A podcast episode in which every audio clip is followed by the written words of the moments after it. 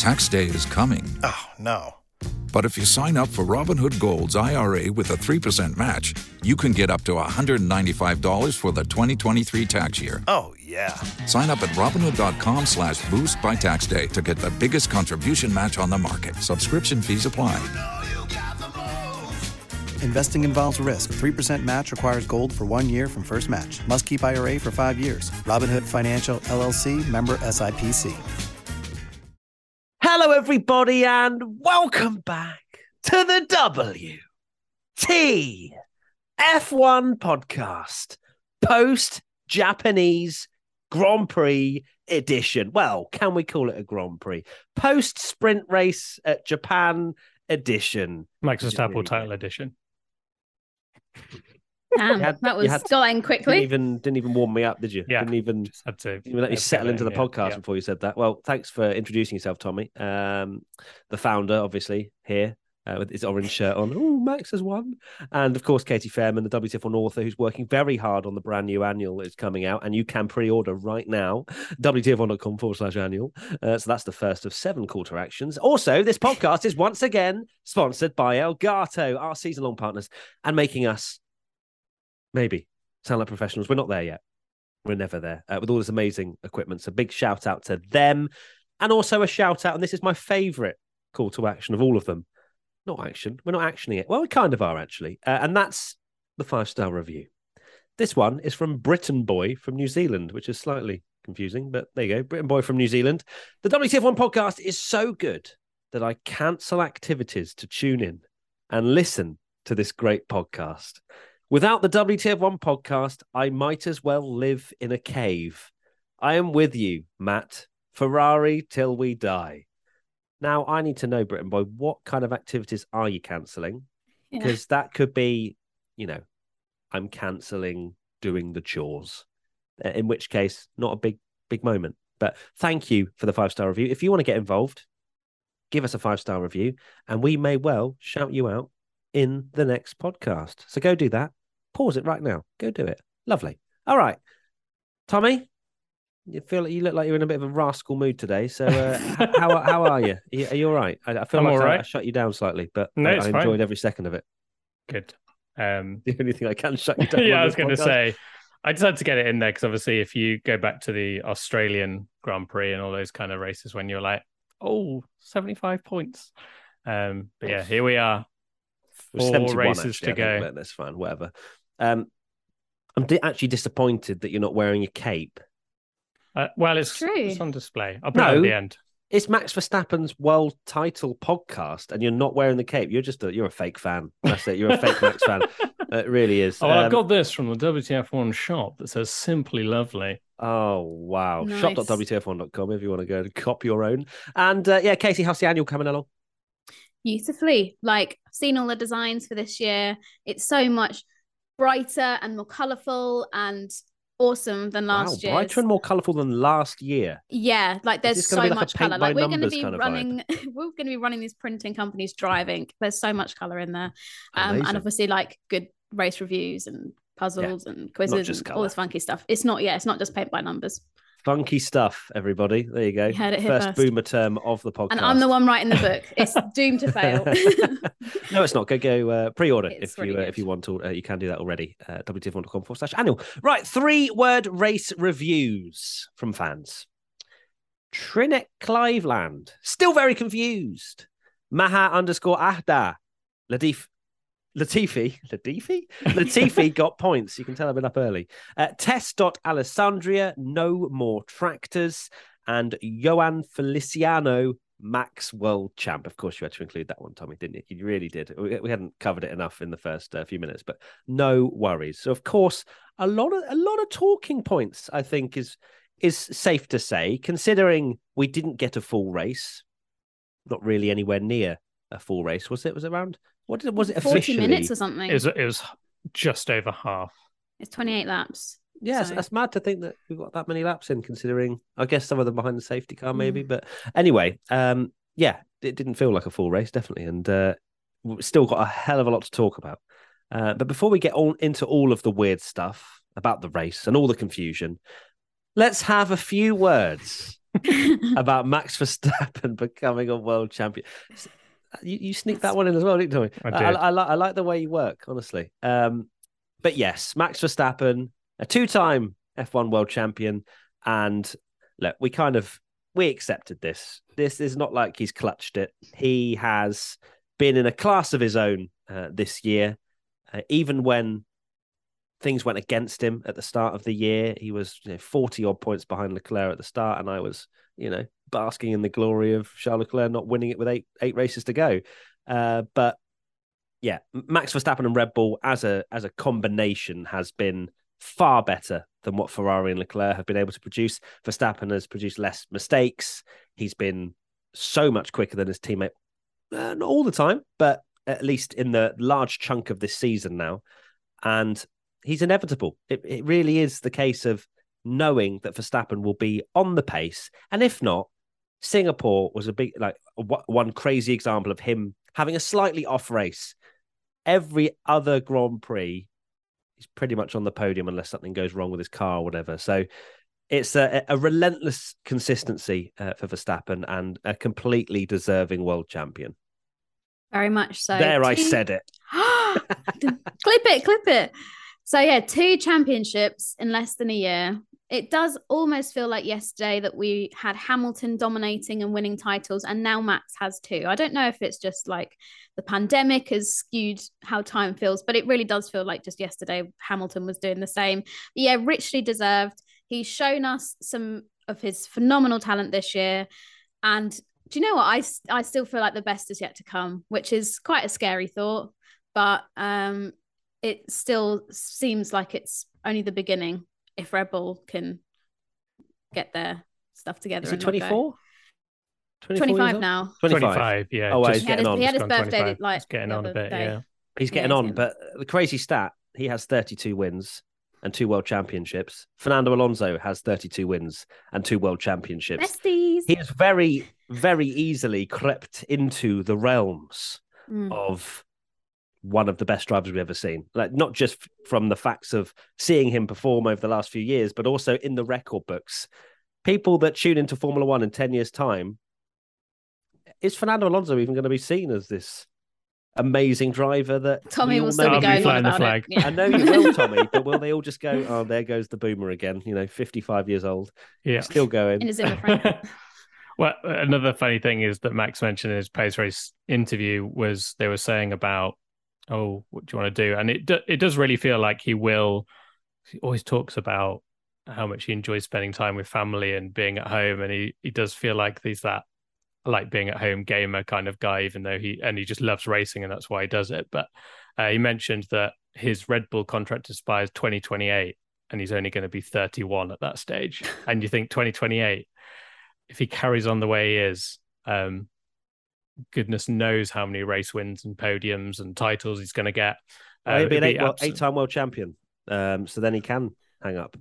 Oh, that's true. Well, yeah, could That'll be. be perfect. if he Um, wins the next six world titles, which I, I really don't ha- hope I'm happens really for Yeah. the sake of the sport. Yeah, true. Um, maybe. Um, it- yeah, his. I mean, the the actual race itself as well. Uh, it kind of summed him up, didn't it? That it his move on the start on Leclerc was sensational. He built up. He won by 26 seconds in a 40 minute race, and it's almost normal. I think that's the scary thing that you're just like, yeah, that was just that was a Max Verstappen drive, but we almost don't come out of these races and be like, that was one of his best drives of his career because it just seems normal now that he does that. And um, Very Hamilton-esque, isn't it? it's it is it is. Um and yeah he's got a lot of time still to go. He's got a very good uh car underneath him now finally one that you know he can challenge for the world title rather than just the odd win when um a mercedes slips up or whatever. So uh yeah it's looking very good for him at the moment but who knows how long he's going to carry on for. It'd be a big shame if he uh, left Formula One prematurely and just won loads of championships and then was like, "No, I'm going to retire now later, and play play on my simulator at home instead." That's that's where I want to be. But uh, but no, you know, you got to respect that maybe early thirties is when he's he's thinking of retiring, but that's nowhere. That's not anytime soon. You know, Tommy, you'll be you'll be knocking on the door of forty years old at that point, won't you? So like that's That'll, Yeah. you know, maybe for your uh, fortieth birthday party, we'll all celebrate Max's eighth world title with you, and it'll be a it'll be a great It's time. scarier. Will actually be nearly forty. That's terrifying. But don't worry, you still look like a fetus, so that's fine. Uh, Tommy, whilst uh, whilst you're here, let's let's hear your three word race review, please. So mine is bizarre championship win, and it of course is the way Max Verstappen won the title in the weirdest way, the most anticlimactic way. Um, I'd said it, I said it on the watch log. I just this year it was kind of like right, he's going to win the title. I'm going to get get get that moment where it's like, yeah, he's crossed the line, woo, celebrating. I know for a fact that he's won the title. And then this is even more confusing than last year. Um, obviously, he was going to win it anyway, so you can't question. Um, you can't question that he was going to win the title sooner or later. But what a weird way! And then for it to happen where he's being interviewed and they're saying you've not won the title. F1 themselves even put a their winner graphic out and wrote something along the lines of the championship will have to wait because it's only half points and um and then he's being told he's not won. And then he's told he is has won but then everyone's saying he still hasn't. So it even continues into the cool down room where he's still going have i or haven't i? I don't understand what a weird weird way and then just the icing on the cake when i watched it back was the fact that they even the camera even missed him crossing the line so it's just it's it's just so bizarre just Well, there- weirdest There's been a thing. lot of talk, hasn't there, Tommy, about why the camera missed Max Verstappen coming Yeah. over the line, and that's because the race finished a lap earlier than potentially yeah potentially than what it should have. But then if you listen time, to the there's- video of the F1 release a video where they do the drivers team radio and every single driver goes what? The race is finished. Yeah, every single one. If you listen to that video on YouTube they all think there's another lap. It's really odd because Vettel, from what I heard, thought the race was over and there was another lap, and that's the reason why Alonso's on the back of him, which is the opposite of what happened. That was something I also heard. So, it if there was ever you needed concrete proof that the rules are just far too difficult to understand, Formula One themselves didn't know that Max Verstappen was winning the world title when he came over the line. Like that, that's baffling. Like the the officials are going, "Well, I didn't see that line in the uh, the rules and regulation." oh, so when it's not resumed, oh, but the thing is as well the Leclerc penalty obviously Mm. would have changed the result but the, the the problem here is the fact that they didn't know it was full point so they didn't think that mattered. But obviously can you imagine if we categorically knew and everyone knew all the commentators all the journalists all the graphic team everyone knew and it was being talked about that max could still win it? One it's a risk but he had such a lead he might have pitted for fastest lap just so he could win it in suzuka. Or two when leclerc had locked up imagine the excitement of knowing that perez if perez got through on that final corner he that would seal the Verstappen be title world for champion. max Yeah. and it would have been like oh my god that's crazy well, maybe for Um, you. but still Ferrari fans just turned off the TV by this but point. but still but still it just it just added to the whole like he did he didn't oh um yeah bizarre It's, it's it's so weird, isn't it? Uh, I, I I genuinely I don't know what to say because this this is without a doubt the weirdest thing we've ever had in Formula One, in terms of confusion around the rules when nobody knew. You had Sky pushing the narrative of percentage of points. We had graphics on screen. I don't know, Katie. I, I don't know. What did you make of it? I'm about to sneeze. Bless you. well, because lots of people are like, oh, well, Crofty, all race has been saying about this points column table that they've got. But even the teams themselves thought the same. So we can't just all pile on to Crofty. I was listening to the Channel 4 stuff. Alex Jacques was talking about something similar. F1 TV had a similar narrative. So it's not just like a pile on to Crofty. Um, but yeah, it's these rules that have been changed after what happened in Spa last year. And slight irony that these rules are written by Michael Masi. so there we go. Ghost. His, wait legacy lives on He, the ghost. Of I could just Michael Masi imagine him lives sat on. there back at like just sitting back on his sofa, sipping away. Ah, That's a line that I I wrote did about it. not being resumed. Yeah. Enjoy that one, so uh, I can't wait for uh, F1 fixed and all this sort of stuff to reappear. It's ugly head on Twitter, but here we are. What do you mean Um, reappear? It never stops. It- Oh, it's, it's- always It's a the trending consistent topic. virus on Twitter. But yeah, we were never going to get the checkered flag win unless it went over to Cota because, like you say, Leclerc's penalty is what decided it, and that had to be done there and then. As like, imagine Max finding out that he'd won the championship when he's in the car on the way to the airport or something like that. They kind of had to make that decision there and then so they could run the graphics package and celebrate. And quickly, somebody had to run and get that special fluffy chair for him and stuff. So, um, it is just ridiculous. And yeah, I mean, I'm sure Max is kind of like, well, I've won it, so I'm happy to have won it, and that kind of stuff. And Red Bull had their own celebrations because there was coming to this weekend some chance that he would win it here. So they kind of had all the merch ready and probably had a a plan for what they do if he did win here and you know there's footage of them watching the end of the race back and all of these group pictures and stuff like that so it's uh at least they've actually able to have some celebration as a team but yeah completely baffling. And um you could just tell that everyone was scratching their heads like looking around like has he won it? Hasn't he won it?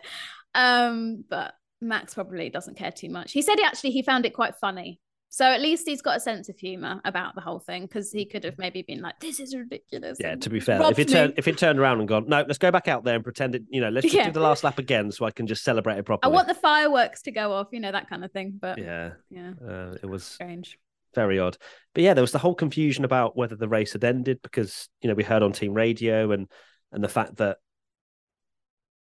you you think that when because Max crossed the line with four or five seconds to go on the timer, and then I think a lot of our assumptions are okay, so then he'll do that this lap, and then he'll have plus one lap. That will be the next lap. But then there's also the argument that when it that three hour clock hits, that's a the hard cutoff. stop. Yeah. That's a hard stop, and then that lap is the final lap. So uh, I haven't trawled through the FIA documentation, the but confusion is that every other motorsport series is normally a that, timer yeah. plus one, Yeah. whereas F1 because of that time is not. It is a hard stop. Everyone like, no hard stop. No, we've had three hours. Okay, this last lap could Stop take where you're 30 on the track. Okay, like yeah, it's- Yuki Tsunoda crosses the line first. Technically, he's won because uh, it's, he's stopped on three hours.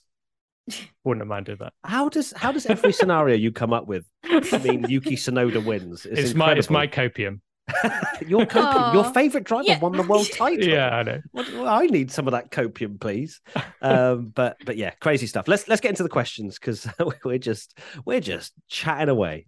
These days, every new potential hire can feel like a high stakes wager for your small business. You want to be 100% certain that you have access to the best qualified candidates available. That's why you have to check out LinkedIn Jobs. LinkedIn Jobs helps find the right people for your team faster and for free. It's incredibly easy to create a free job post on LinkedIn Jobs. You add your job and the purple hashtag hiring frame to your LinkedIn profile to spread the word that you're hiring. Simple tools like screening questions make it easy to focus on candidates with just the right skills and experience, so you can quickly prioritize who you'd like to interview and hire. It's why small businesses rate LinkedIn jobs number one in delivering quality hires versus leading competitors. LinkedIn Jobs helps you find the qualified candidates you want to talk to faster. Post your job for free at linkedin.com slash WTF1. That's linkedin.com slash WTF1 to post your job for free. Terms and conditions apply. Team WTF1 member Oliver Buckers. What happened with the points at the end? Max wasn't the champion, then he is. Why did the points awarded change? Now they didn't change, and I, I love seeing F1 Twitter go into their storm of "Oh my god, they've changed the rules again, they've made it up," blah blah blah. They didn't make it up; they just didn't really know what was going on. I think there's a difference really because within the ruling, the the if a if a race stops under a red flag because it's treacherous conditions, we've done four laps, fifteen laps, however many laps, there are columns of how many points are awarded between 25% and 75% or whatever. Um, and if the race cannot be resumed, those points will be awarded depending on how much race distance distance has been completed. However, and this part makes no sense to me, we had a lap delay and then we had a timer to the end. So we got what just over half race distance. But full points were rewarded because the race finished under the timer. So the cars were still going round, the three hour clock hit, the cars go over the line, it's full race distance. Now, for me, that doesn't make any sense because we could, in theory, and this hasn't happened yet, but you never know with Formula One, they'll do anything to try and not give fans refunds, Spa 2021 flashbacks. You could theoretically have a lap, two and two hours, 55 minute delay, a five minute sprint race, and full points would be awarded. That's what the wording in the, the regulations could allow. That would allow for a race to have happened, fans to go home really peeved off, but also not being given a refund. And we go away thinking, what the hell just happened? Hundred so percent why it was written, by the way, to cover that, like you said, yeah. cover that spa that it's like, well, you saw the finish, even if you saw like six laps or whatever. I do wonder whether that ruling will be changed or tweaked. They or... want they want to already. They've said it themselves because, like Katie alluded to, it was Masi uh, that wrote Masi. it, and FIA have gone. Yeah, we didn't really mean it like that. We're going to change that. And no, I think they're going to talk to the teams.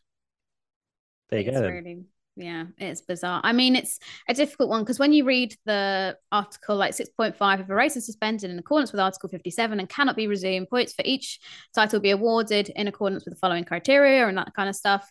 So, yeah, the cannot be resumed stuff is there, it's in black and white. Um, and the FIA took that and interpreted it how I think the majority of us like if you take yourself away from the situation that happened yesterday then you'd say, yeah, well, if it's does carry on, then it will be slightly different. Um, but it was just a weird situation. And it's kind of one of these things, and we get it all the time in the sporting regulations where there's a rule which has been written, and then there's some sort of other way that it could be interpreted. I mean, if we want to mention Abu Dhabi last year, we could, but um what happened? Um, some guy won a championship in some like weird circumstances. It's oh, probably oh, okay. best not to cool, talk cool, about cool. it. Yeah. Um, but that's always going to be the case. So with the sporting regulations, I don't think it's ever going to be perfect. Same with the technical regulations or the um, international sporting code that they've got. It's kind of just learning from these things, but yeah, it's a weird one. I'm just actually looking on the 2021 regulations, which I have on my Google Docs because I copied it over and I highlighted it and annotated it because I'm a loser.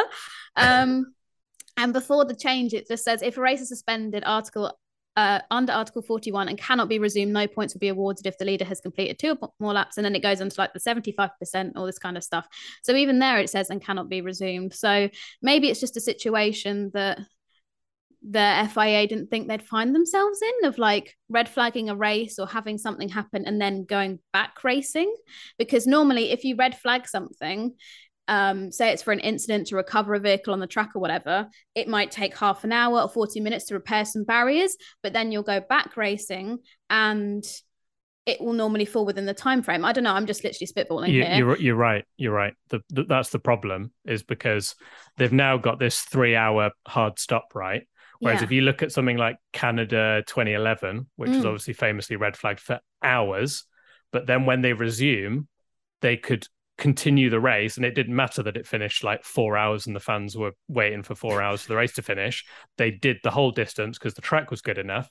But now because it's a hard stop it creates the weird situation where you haven't done a full distance even though you reach the finish. So that's the that's that is the reason like you say is is the fact that it is it's never happened before because normally the red there'd be a red flag and you'd get the racing going but it's obviously been cut off because of this new three hour hard stop. That's when the race finishes.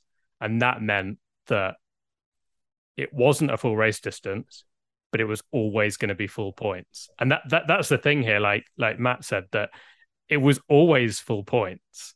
They've not changed the rules halfway through. You could you can tell because I watched the race back and near the end, when Leclerc and um, Perez are battling, they layer the points and it says Max is not champion, but they've put full points on there. So yeah. they know that it's going. But the problem is that's not been communicated with teams, drivers, journalists, everyone. I don't know why the, the F1 graphic team know or like or or what, but for whatever reason, none of the commentary teams, even F1 TV themselves, didn't know. Even I it's mad. So yeah. I cannot believe, right, that not one person has gone. They're they're they're barking up the wrong tree here. Like, just surely someone within Formula One has had a conversation with some. I cannot believe that nobody in the world of Formula One, the pinnacle of motorsport, has not I can. at least, yeah. But I also, have no idea. Well, I there's so cannot many believe that. So many journalists like that have said, "Oh, I kind of I wish I had read through the rules and seen that and that kind of thing and picked up on it." I'm the same. I If love you'd have been my the one to sporting know, reg. if you'd have been the one to know, you'd have felt like an absolute that. boss, wouldn't you? Imagine that. Yeah, But I'm too I'm busy trying to find Formula bloody memes on Twitter for the tweeting along to the race and going like, "Oh my gosh, it's so exciting!" So I didn't have time to to stop and look at the sporting regs. But Memes everyone's saying the same. Thanks, babe. So what you're saying is, if I wasn't on Twitch and you didn't have to do the memes, you'd have found it. I would have been. You'd have you'd have been saviour. crowned the Look, we've queen said- of the FIA. We've said several times that you sleep with the rule book. Like, where were you, Katie? Got that Come one on. right that you should Well have. You should have definitely, definitely uh, known this already, off by heart, the whole thing. Recite it. Um, okay, W- One thing that is quite funny and like, well, it's just mad is the fact that the the main gripe about Abu Dhabi was they didn't stick to the rules. Now they have stuck to the letter of the rules. And it's still managed to cause controversy, I which guess- could only happen in Formula One, and it's understandable. Like it's because the rules are. It's because the rules are worded very weird, and the fact that um, because you know I put I put something on, on Twitter, and you, I'm starting to see the odd reply now where it's like people are just capped in hindsight, and they're like, oh well, it was written in the rules. If if the journalists managed to actually look at what happened, but it's like it can't be that clear if every teams. Formula One team. Every journalist, Red Bull every didn't know. TV broadcast. Like- Red Bull didn't know because otherwise they could have pitted. Max asked to pit for fastest lap, and they said no because it wouldn't make a difference. Yeah. Crazy. There you go. Everyone was wrong, not just uh, commentary and, and whatnot, and and TV and etc. Everybody uh, didn't know, and that's that's a scary thing for Formula One uh, that nobody understands the rules fully. Uh, right, let's move on now to a question from XD underscore F1 Pro. Did Charles deserve the penalty? Yes, yes, he did. Move on. Um, yeah, I mean, yes, uh, he absolutely straight lined the life out of that last chicane. Um, probably the definition of gaining an advantage. Uh, and then also, I'm sure the stewards didn't look too favourably on Charles then squeezing Perez, who tried to eke around the outside uh, and have a drag race towards the line, similar to what maybe Alonso and Vettel had. Um, even Leclerc himself said that he deserved the penalty.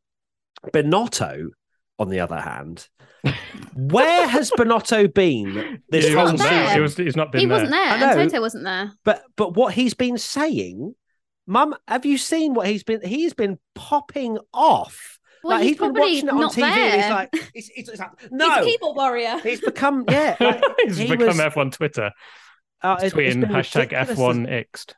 Have you? Uh, probably not that far off. He's been kind. Uh, yeah. I, I, I don't know if you guys have seen it as well. Him saying, "No, you haven't." No, okay, well, I just gonna I just saw the thing about Leclerc um, right. saying that he deserved it. okay, you find gonna- it, I'm I'll say what Leclerc's quote and was. You, you crack on. Yeah, uh, he- like you say, um, Charles did he deserve the penalty? Yes, he admitted it himself. Uh, his quote was, "I did a mistake and tried to minimize it by go uh, trying to go straight. I was not aware this was the last lap, but the five second penalty was the right thing to do. Fair play to him. He admitted it. Okay, got it and on the other hand, Binotto go. said, Binotto Screw told this. Sky Italia and he popped off. He's like, I have little desire to comment. I think the choice of the FIA is ridiculous and unacceptable. In the last race, they took an infinite time to decide, while today, a few seconds. There was no advantage gained by Charles. We will talk about it in the appropriate places, but this decision taken without even listening to drivers is unacceptable as there was no advantage gained. Today, it took them a moment to give the penalty to Leclerc. Three hours in, Singapore with Perez. Poor guy who couldn't even follow the safety car. Two identical infractions, but different penalties. Congratulations to Max for the victory and have it he rode in a way. Um, the small print. That's so Yeah. funny. Congratulations, Max. conditions. Enjoy, enjoy the championship. Hope it But makes you very happy. he's not happy. He's not happy. Uh, and I'm like, Binotto, why now? It's, it, seems similar to when uh, Michael Masi said uh, uh, to Toto, finally stood up to Toto in Yeah. Abu Dhabi and was like, Yeah. oh, it's a motor race. It's like this Binotto. He's like now he's popping off now that they've lost Maybe the now because he could watch the race from home and actually see what's going on rather than just being stressed on the pit wall about what tires to put on. Maybe. Yeah, maybe. But the yeah, you're you're right. The fact that this is again really annoying because it contradicts everything. But we're there going, you don't need to speak to the drivers, and now they've actually done it. This is the thing. Stick to that. Do that Mm. every race now, and fine. If if that's now the rule and you do it for everyone and you make decisions quickly, perfect. Um, I see why he's annoyed because the fact that it didn't happen in the last race, and we were here complaining, why do you need to speak to the driver? He's just going to say this and that.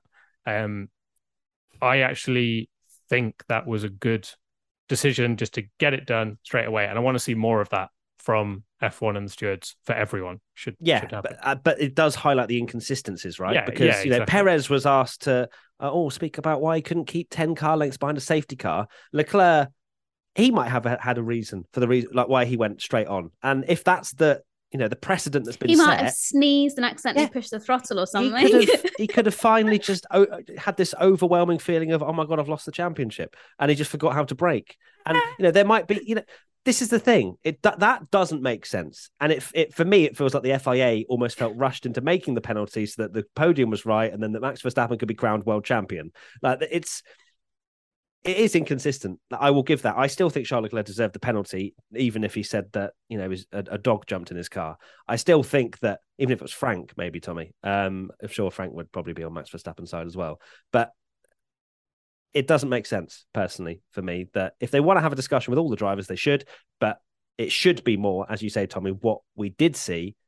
But then, of course, it's going to infuriate Binotto when Perez was allowed to drop off an essay about why he didn't follow the safety car procedure. okay, my why he had- homework. why he why he broke the rule three times uh, in terms of that uh, following the safety car properly. So, uh, yeah, I can understand Binotto's comments.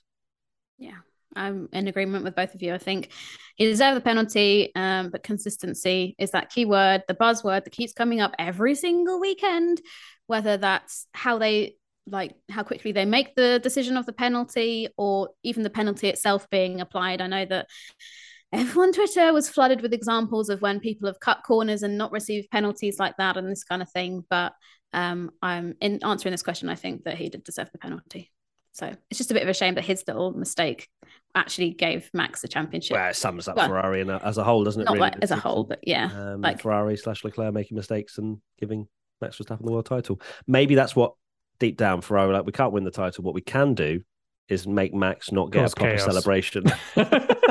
and get a penalty post race. I'm obviously joking. Right, next question. Rob J. Vale. Given all the commentary team were constantly updating us on the possible percentage points allocation, and it was all over social media, does not one person in the FIA think probably should inform them all this, this will be full points? They are not sealed in a vacuum, right? I think the FIA might well be just a figment of our imagination. I think they could well just be characters in a TV show and they're not actually real. Um, and that's this kind of highlights what I was saying earlier. Why why has nobody informed the commentary, etc. During the red flag? There was like a two hour delay. They could see they were playing we Candy were Crush. probably not going to get a full race, especially with the fact we started with 40 minutes on the timer to go. That possibility was absolutely on the cards, unless there was a down downpour again and they red flagged it, and then it would have been the percentage points. Why has nobody told anyone? That's what I don't get. And that's why the FIA aren't real. Nice, bants. I know that I mentioned in a podcast earlier this year about this job role that I think needs to happen, and even more so now you, after it, it is. Yeah, I want this job. If I, if you're listening, Hans, give me a call. Um, send me a DM on uh, on Twitter. It'd be great. But um, they need a permanent person in the race control room communicating with the teams, with the media and the broadcasters, whether it's a WhatsApp chat or an email chain or whatever it may be. Um, I've actually got Be real. Bebo. Be real. Be real. Just a picture every 24 hours. That's how they do it, right? Yeah. I mean, it's probably better than what they got now. Um, I've actually got a rant coming out on the website, so that'll probably be there when this goes live um, on audio YouTube. Because yeah, it needs to happen as soon as possible. But they do. They need a line of communication to explain procedures like this. The point example is a great one, um, and I just think it would make life so much easier. to just say, "Hi guys, just so you're aware, you know, this is the situation. Full points will be awarded. Hope you're having a nice rain delay." Do you Lots of remember? love. Cheers, Kiss, hun. kiss, Kiss, kiss, kiss, Katie Fairman. Do you uh, do you remember um, end of last year when they said that they were going to make changes to make the FIA better? Do you, do you remember that? Do you remember when they were Oh yeah, making structural yeah, changes and to all this kind ensure of that this kind of stuff doesn't happen? I don't understand why Good times. um kind of what what you're saying kate as well is that why they can't just have someone that tells them this and communicates with them. Because yeah um like we mentioned earlier the f1 graphics throughout the entire race were saying it, if you watched it on sky like we did you this whole like column one column two column three that was sky lay, overlaying their own graphic to try and be helpful to show you what it was because the world feed weren't doing that. But obviously the reason was the fact that it was always going to be full points and if it continued and went to the end. Um so that's the confusing thing. I just don't understand why you can quite easily get an idea of the how things are being interpreted amongst commentators.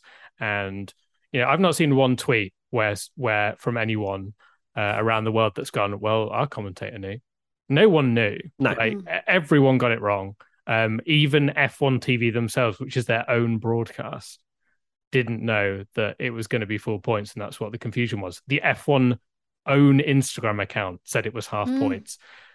Why it's just absolutely ridiculous. And What why they can't just have i know what a sport it is just like the circus continues isn't it? But why they couldn't why they don't have um this happens in the wec um you can hear the race the race director.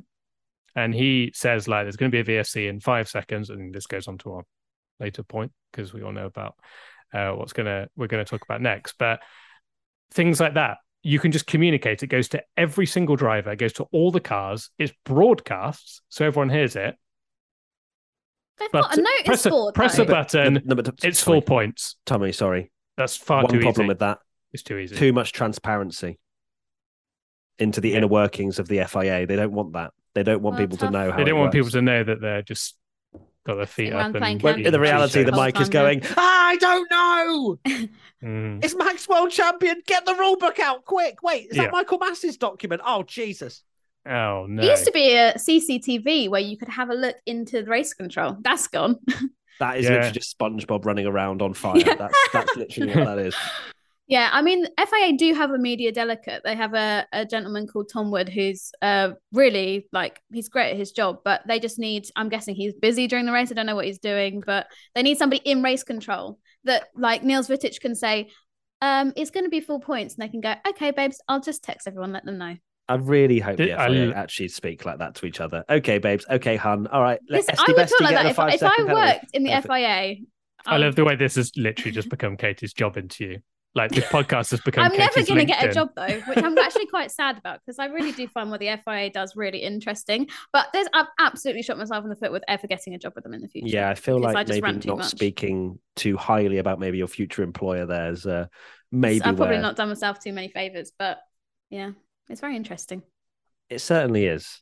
Uh, and can you believe we have got this long of a podcast on such a? We're not race? even on. We're Uh, still we're on Tommy's even- race We're literally on Tommy's. This is this is incredible. I hope you were all enjoying this. Settle yourselves in. Leave us a like on YouTube if you're watching us uh, on video and if you're enjoying it. And uh, hope you've got a, a lovely hot drink with you because uh, we're still going probably for the next Spilling the three four days. Um, right. Uh, yes, to kind of sum up, Rob, yes, they are sealed in a vacuum. Uh, Team WTF1 member Formula Wonderland. If Max and Red Bull don't know the championship is won, then the rules aren't clear. Is it time to make a new rule book for 2023 that is easy to understand? F1 has an influx of new fans coming in from new Netflix, etc. And if all the hardcore lot can can do is say, "Don't know if something happens when we're we're going to look like frauds." Okay, interesting. Um, yes, it is time to write a new rule book, but also I think we have to appreciate that Formula One is an incredibly com- complex sport to get right. There's always going to be, especially for incidents, for example, n- there is never the same incident. There's always going to be slight nuances in when you, you know, assess two drivers crashing into each other or whatever. Um, there definitely needs to be some kind of rewrite, as clearly nobody knows what the current rule book is. So all all the teams, the FIA, etc., should sit down and make sure this doesn't happen because again we have another interpretation of the rule book that nobody understood or really knew. This time obviously it wasn't the race director that just announced something. It was more the fact that it wasn't clear for any team even though it was technically written in the rule book. Maybe they need like a little refresher. You know like how you have like refresher work classes. You sit down Yeah. and it's about i don't know blooming Health and safety. data protection Don't or run something with scissors. yeah, and they're, and they're just going to sit down and go, right, everyone, this is the FIA rule book. Okay, page one of 573. yeah, no, Tommy, it's, Tommy started talking with his mic muted, I think. Or Oh. I, sorry, you ended that that point quite quickly. I know I was did. surprised. I was Um, just, my brain just turned off. No, so, that's fine. You're just bored of talking about it. Yeah, pretty much. Yeah, I mean, this isn't a new thing. Formula One, like you say, it's an extremely complicated sport. Sad reality is, it's always been this way to a point. Like, look at um, if you watch the Senna movie, for example, uh, Suzuka, when and Senna goes over the runoff area to rejoin, and it ended up being like he got a penalty and all this kind of stuff. It's always been quite political and there's loads of rules and like you say every incident is different. Every circuit is different. Every piece of tarmac is different. Every corner is different. Um so there's so many different things to consider. I think it all just comes down to communication and why they can't just communicate things simply and easily for the fans to understand. And i feel like that would just be being more aware of the race narrative and um, kind of what's going on um, because we're we're all watching the race and we know that the commentators now had had got it wrong and we'd all got it wrong and everyone on Twitter got it wrong. So it just needs like one person that knows what the rules are to see that's happening and just communicate it with the fan base and the Mm. commentators and everything so everyone knows. And then you just don't get a weird situation. And then you've got the excitement of the final lap going oh max can actually win the world title on this day. And then the whole leclerc incident Mm. is like oh my god this is this could actually change things. And it's wild. So yeah it doesn't doesn't help anyone. Now, I think the important thing with all of this is that the FIA got it right, which is the like I said, the important thing here, rather than them going three hours down the line, oh, actually, yeah, we just went with what everyone said on F1 Twitter and gave half points, but actually, we could have given full points. Like, at least they got it right, which is the most important thing here. I don't think the rule book itself needs to be completely rewritten. Well, firstly, there's more than one rule book. There's the sporting regulations, which is 117 pages and 63 articles. And then even in that, they've got like all sorts of different like 62.1 62.2 so there's so much of it in there. There's also the technical regulations. There's the international sporting codes which is applied across all FIA championships. So that's when we're talking about like Lewis Hamilton and his nose stud for example. That's in the international sporting code appendix H I want to say like there's A C D Yeah, G Kate's H just flexing like- that she's read the whole thing and knows exactly where I, it is. well, this is the thing. I don't know all of it, and nobody. Appendix really H, point four point three two. yeah, but nobody's like ever going to know all of it. I know I had criticisms last year to say Abu Dhabi, uh, Michael Masi should know the rule book, you know, like the back of his hand because that's his job as FIA race director. But to your average Joe, we're not going to know all of it because it's there's so much information to take in. Sometimes the language is very archaic, or you need a glossary to understand what some of it means. There's references to other parts and different documents. There's a lot of cross referencing. I think it's definitely due a slight overhaul. Um, it definitely did after Spa last year, and we got it, but just obviously some of the wording could be interpreted in different ways. But um, I don't know if we make the rule book really simple to be like, you can do this, you can't do this, or whatever, um, and try and streamline it, then there will just be more reasons for more loopholes in the future. Like the reason it's such a huge, massive document is because over the 70 year history of Formula One, things have happened and the rules have been changed to reflect that. So we don't, it doesn't happen again. So I don't think that we need to just completely like start from scratch again with the rule book or anything like that. I think that's actually quite a dangerous thing to do. But um, once, like Tommy said, it's just communication. Like the FIA knew. Why did somebody just not send a message to say, confirmation. Put it on the notice board. You don't even have to create a blooming group WhatsApp chat with everyone in it. Just put it on the notice board, which is where all the penalties go. If something's under investigation, the percentage of chance of rain in a race, just pop it on there and just say, reminder that full points will be awarded. Full stop. It takes five seconds. And we would have we wouldn't have had all of this. do you think the FIA you can say deep breath? no, yeah, that as well. Uh, do you think the FIA did this on purpose? Do you think they were like? Well, they silly if they did. Well, who knows the rule book now, huh? Just sat back. Yeah, now we've done it to the rule book. Yeah, yeah exactly. yeah, they can't. They can't. Yeah, they can't be. um you know, criticized for what they did or how because no, they were they followed right, their own rules. Yeah, they, they did, did, it properly. They're just a bit toned they deaf. just didn't let anyone it. else know. Oh dear, good stuff. and stuff. it's just also hilarious that Masi wrote that one confusing rule. That that was his contribution to the the rule book.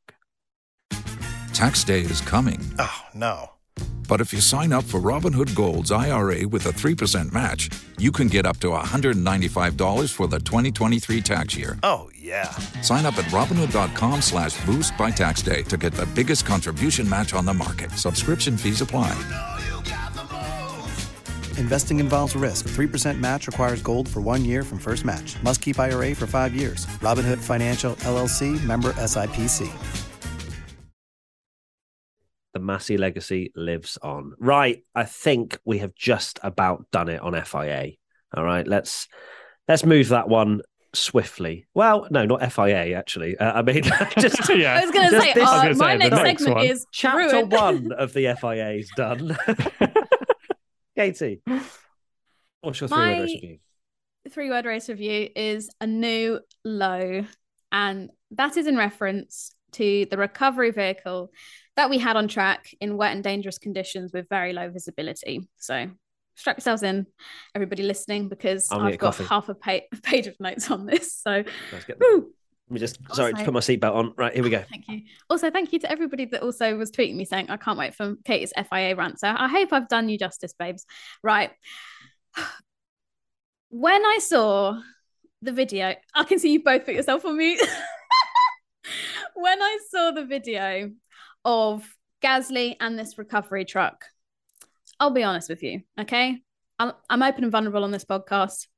I actually cried looking at that video because it might be the early mornings mixed with the tiredness, but I just felt so overwhelmed with helplessness, with anger that we had a situation like that again. I mean, I know lots of people that are listening to this podcast have discovered Formula One or rediscovered it in the last few years and weren't watching religiously like we were when it was 2014 in Suzuka, but that was one of the darkest times that we will ever see in Formula One. I'm still traumatized by it, and I know I speak on behalf of a lot of fans when I say that. Um, and it was just horrendous. And after seeing that clip yesterday, it just felt like nothing had been learnt, and it was just horrible. Now, the speed that Gasly was going, we can address in a moment.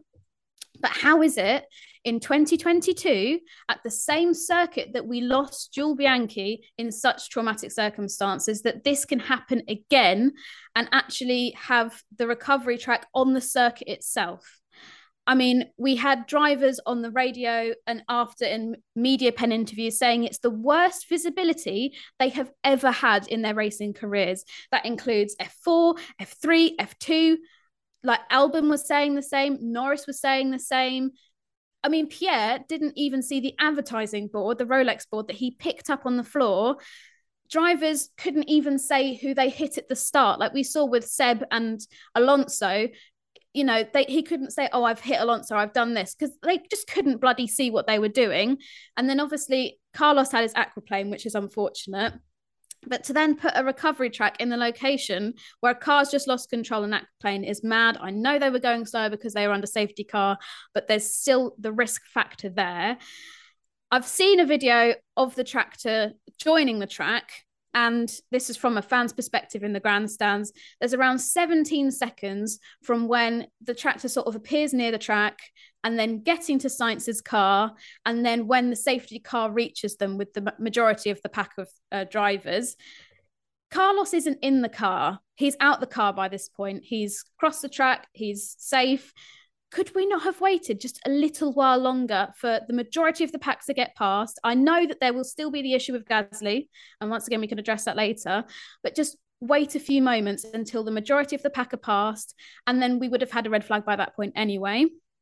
Um, and you know, we can hear from the radio that so many drivers are surprised to see that there.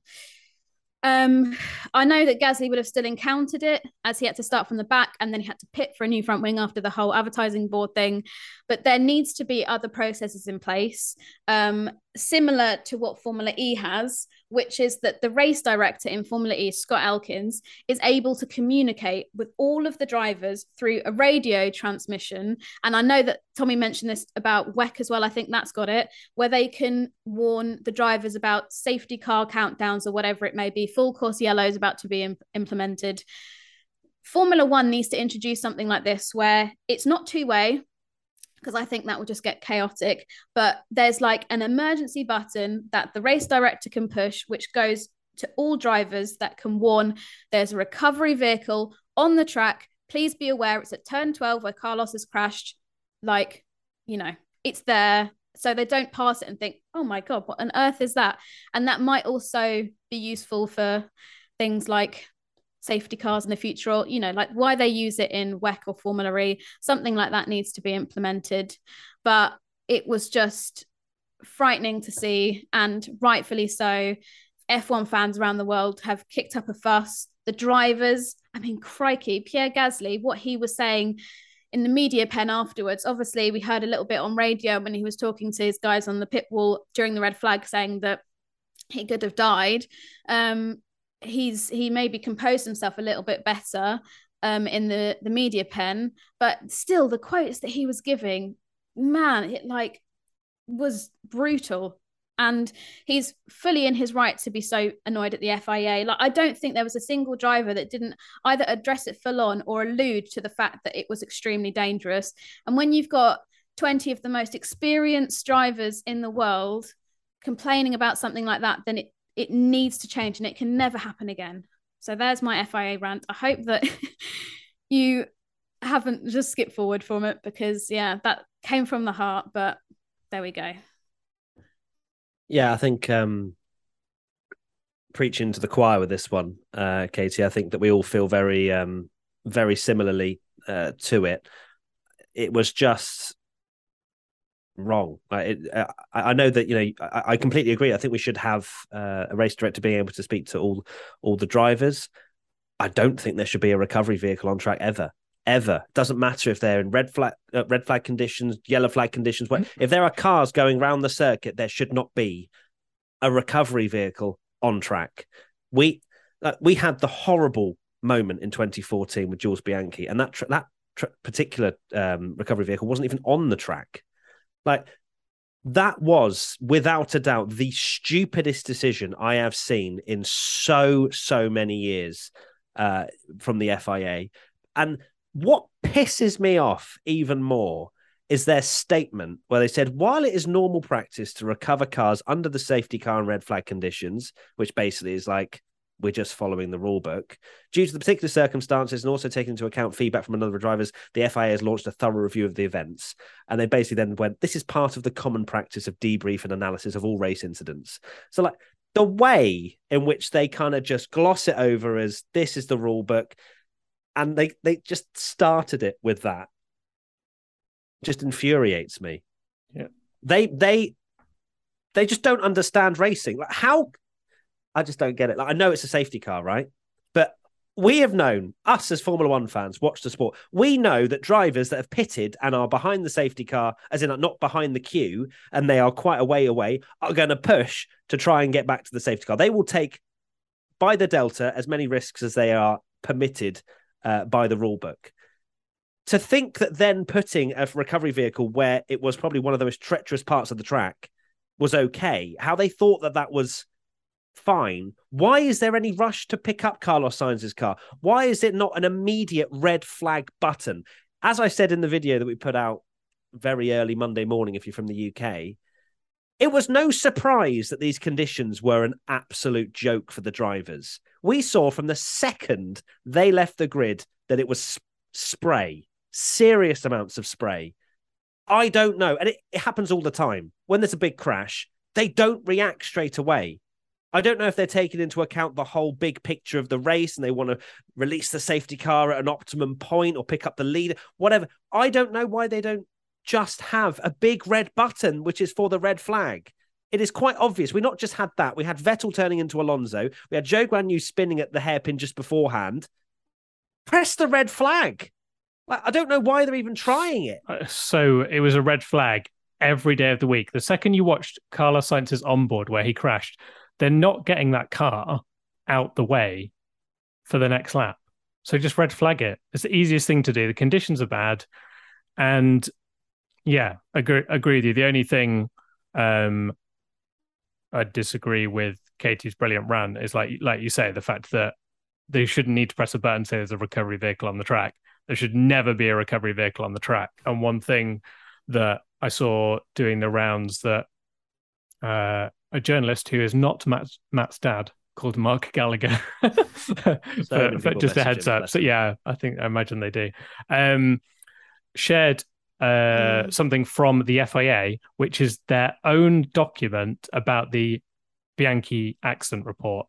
And the quote is It is considered fundamentally wrong to try and make an impact between a racing car and a large and heavy vehicle survivable it is imperative to prevent a car ever hitting the crane and or the marshals working near it. So that is them saying it doesn't matter how strong we build Formula One cars, it doesn't matter if we have a halo, it doesn't matter if we have this, it doesn't matter if we have that. Jules Bianchi's accident, there was no way he was going to survive. The problem was that there was a recovery vehicle there, and there's nothing we can do to stop a Formula One car when it hits that, making that survivable. So why can they put it on a racetrack? And the thing that annoys me the most is, and I won't go into, um, well, maybe I will, but the fact that Sky, the, the fact that Sky went down this narrative of well, of almost like scapegoating Gasly, I don't understand it at all because what I'd like to see is a full on board of Gasly's entire sort of lap. But if he's sticking to a delta, you can't they they even analyzed it on the SkyPad where they slowed it down to a ridiculously so slow speed and showed that the light changed just as he was about to pass that truck, right? So the light then, going from yellow to red flag. Yellow to red, yeah. yeah. And even on his steering wheel as well, you can see it's slightly delayed with exactly. the red flag. But like Matt said, a yellow flag period, they are well within their right to do the delta. Sebastian Vettel said it. The safety car uh, sorry, the virtual safety car was introduced because mm. of the Bianchi incident. It slows everyone down. It makes sure they don't know. But the safety car doesn't, because if you're at the back, you can go quicker to catch up. So that's their rules, right? And for them to say that the second they put the red flag on, what is Gasly meant to do? Is he meant to slam the brakes on, which ironically, by the way, would, would probably make him aquaplane and smash into the side and spin yeah. off or smash into the crane anyway? Is absolutely ludicrous. And the fact that they can just be like, oh, well, it's sort of your fault as well. Like, it's just not. Like, it's he's well within his right to do the delta. And then I imagine he saw the red flag and slowed down potentially, but um, I need to see it. But it should never have been on there in the first place. And the just fact to, that they can even try and cover it is just absolutely ridiculous. Just to clarify as well, um, the penalty that he received was actually speeding after the incident, mm, not exactly. not during. Um, uh, and that's something that needs to be addressed. These are two separate incidents. So he got a 20 second penalty, which was a drive through, wasn't it? And two penalty points for speeding up to was it 260 or something 260 kilometers an hour through or 250 maybe, yeah. uh, during the red flag right 12 13 mm, yeah so it was so is, that, sp- is that spoon is that spoon yeah, yeah spoon okay so he's obviously sped up probably absolutely enraged to mm. see mm. the tractor on track after losing a very good friend uh, you know, eight years ago, um, it, of course it's going to enrage him. And I think the FIA even said, "Oh, we accept the." You know the nature of what happened or whatever, but also gave him a penalty. So just to clarify, he wasn't going that speed past the tractor. Um, Yeah. but uh, I felt incredibly uncomfortable with um, with how Sky addressed it. It's Um, awful. It's because- absolutely awful. And then they started backtracking when they saw what was on F1 Twitter. We're like, well, we know So we just can't blame either side. It's like, well, no. Gasly is doing his job as a Formula One driver and sticking to the rules. It is the FIA's job, as long as Gasly is sticking to the Delta, etc., which he did up until the point of the, the tractor. As long as he's doing that, he is not in the wrong at all. He can, if he, like, I, I absolutely just can't believe that they put the risk of that tractor out there with no visibility. One driver could have just ventured offline slightly. Know, it- Well, there's a clip of Ricciardo warming up his tires, and he like almost Well, they don't know it, but he it's gets there. so close. Yeah, because they don't know they it's don't. there because they're going past in the safety car and this you can just back- about see what's in front of you. exactly it goes back to that whole thing of the fact that it's unsurvivable if a formula 1 car hits a recovery vehicle so it doesn't matter the fact that they go past it with in a safety car period it's absolutely it- it's it's mean, madness it shouldn't be there in the, the first dual place accident was happening when there were yellow flags. my camera's got Exactly. weird. Sorry, I was just getting you back in I was trying to get this to focus. but Sorry. yeah the um yeah it, it's absolute madness and then we've not even mentioned the fact that the the onboard where like a marshal's like stepping out Mm. the way of the car why did they need to do it there and then it's a red flag What was every the day of the week like what is the rush like i said right at the start they're never getting that Sainz car recovered for them to just go round on the next lap and it be fine just wait it's what every driver said just just wait and get Yeah. them in the pit lane, red flag it, v- uh, VSC, whatever. But it should never have happened. That that's the thing. It's nothing to do with Gasly. It's nothing to do with this or that. It should never have happened. And Sebastian Vettel put it perfectly when it was put in the, the media pen and they said, We all know what happened eight years ago. And Vettel said, clearly not enough. I Mm. think that's the perfect like thing to say. Of all the places to happen as well, I know. just a spit in the It's face. sickening, Like we even it? saw, was it Jules Bianchi's father posting on Yeah. Instagram? Um, you know, it's it's really sad, and uh, you know, I, I don't blame you, Casey, for getting upset seeing it because you know it stirs up a lot of emotions from a very very dark day that we had um in 2014. Uh, just to carry on quickly, because I mentioned the Gasly penalty, so um, that yeah, the stewards actually accepted the factor of shock at seeing a, a, a truck on track. Like they accept the fact that that was shocking. Um, so, and the FIA have also said they're going to conduct a thorough investigation, which uh, is still baffling to me that the FIA can investigate themselves and then be like, "Won't happen again." Yeah. Um, one thing I will mixture. one thing I will add as well is obviously because I went in, in a bit on Sky there, which I don't normally like to do because I understand um you know, we're we're in the situation as well where we chat a lot of stuff and sometimes people don't like what comes out of our mouths and then have a go at us. But this for me was just they were so tone deaf and it was really just bad. But shout out to um Jensen Button and Ted who just weren't having any of it and were just like saying it how it was. Yeah, because they kept posing the question, didn't they? Uh, oh, you know, could Gasly have done anything differently, or blah, blah, blah. It's like- and Jensen was saying we can't see anything.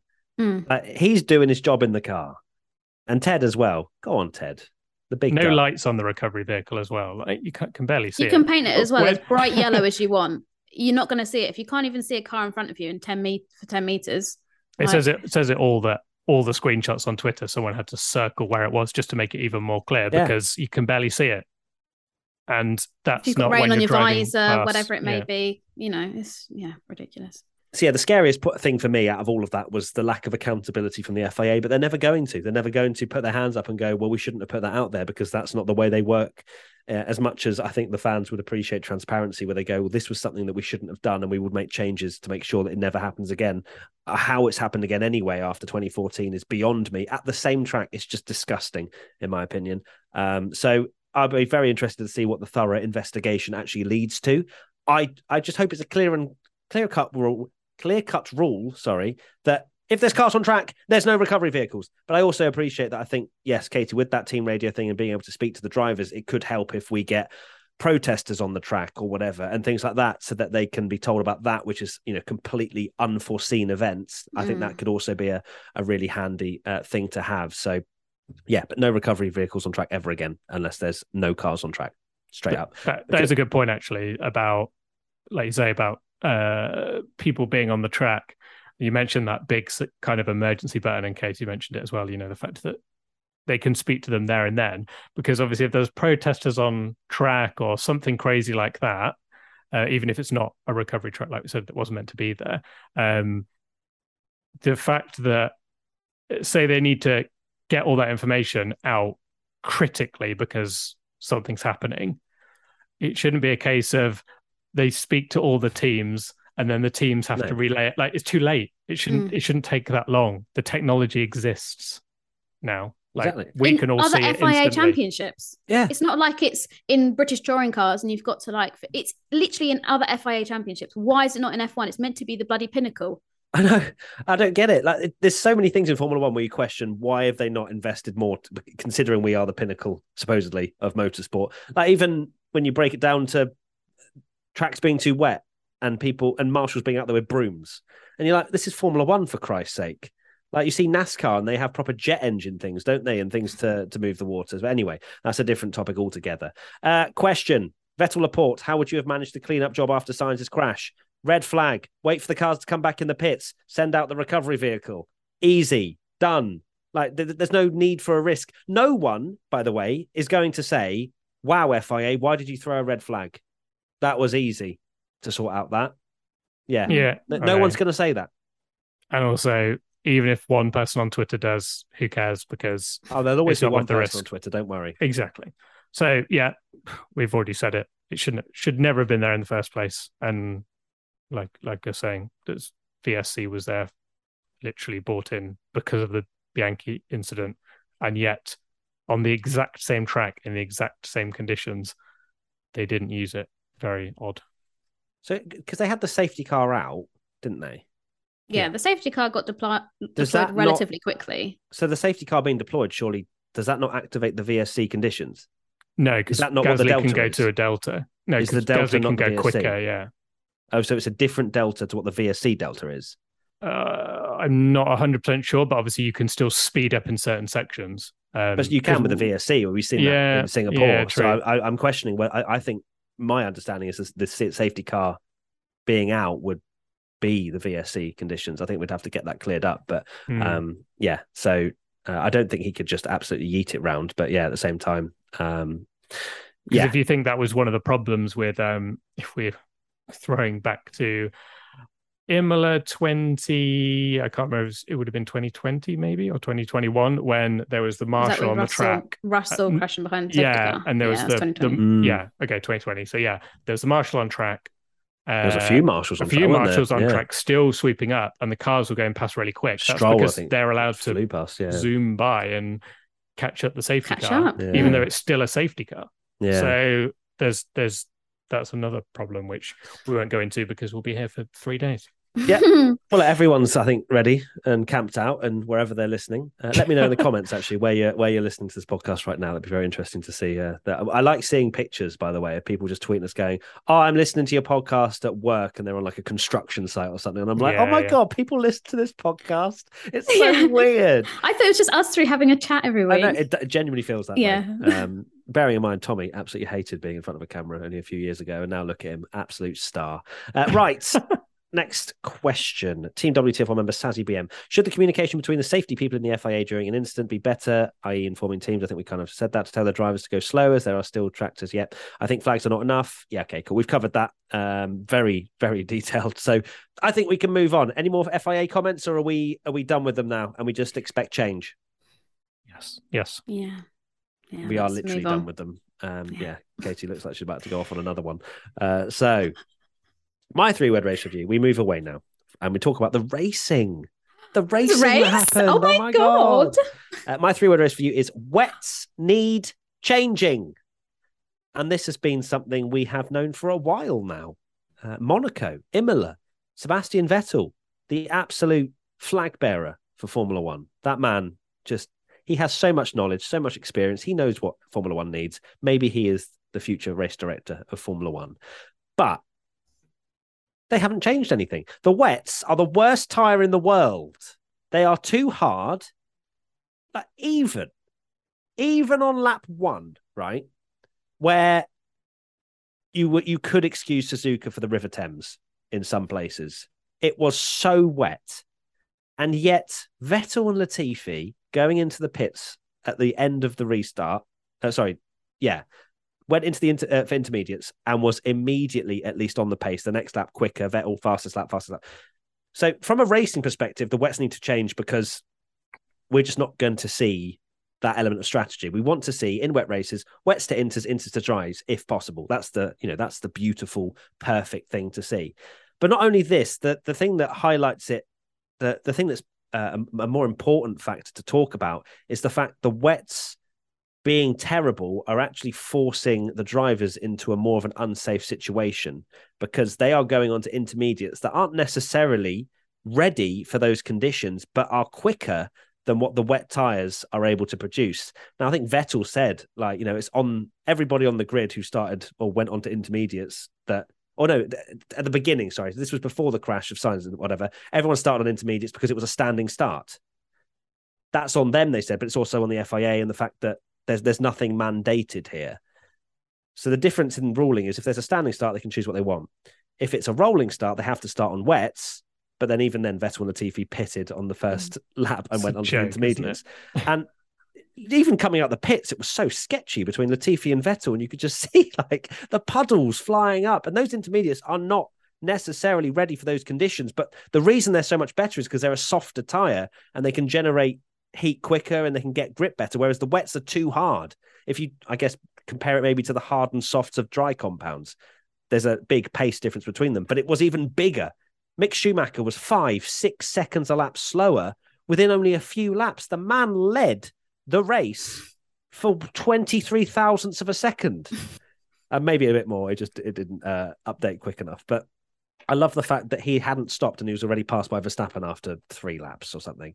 So I think the wets do need changing. They need to become a more viable tyre for the safety of the drivers to not be forced onto a tyre that's not ready, uh, and also for the the sporting uh, entertainment factor as well. Yeah, totally agree. Vettel, yeah, put it.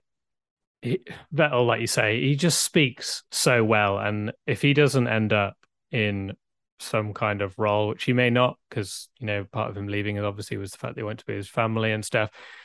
He just speaks so well, and he he acknowledges every bit of like hypocrisy and everything in what he's saying as well. Because yeah, he mentioned the fact that the the start of the race. Sorry to go back to that again, but the start of the race, everyone was on the intermediate tires, and realistically, it should have been wet tires to clear the water and so you didn't aquaplane. But there's but he was saying there's too much pressure on you to go for the inters because at the end of the day the formula 1 drivers if you give them a choice of oh you might spin off on the inters and it's probably very risky and a bit dangerous probably pretty dangerous to be honest uh sorry on the wets um and you're better or you go on the the inters and it's dangerous, yeah, and you're going to be five seconds quicker, they're going to take the it's mm. dangerous you're probably going to crash, but you're going to be five seconds a lot quicker. Every single driver is going to do that. Every you, under no illusion that if the safety car, if that wasn't a written rule about being on the wet tires to start that race, everyone would have been on the inters behind the safety car, hundred percent. And that's just not right. What what is that tire like? Why?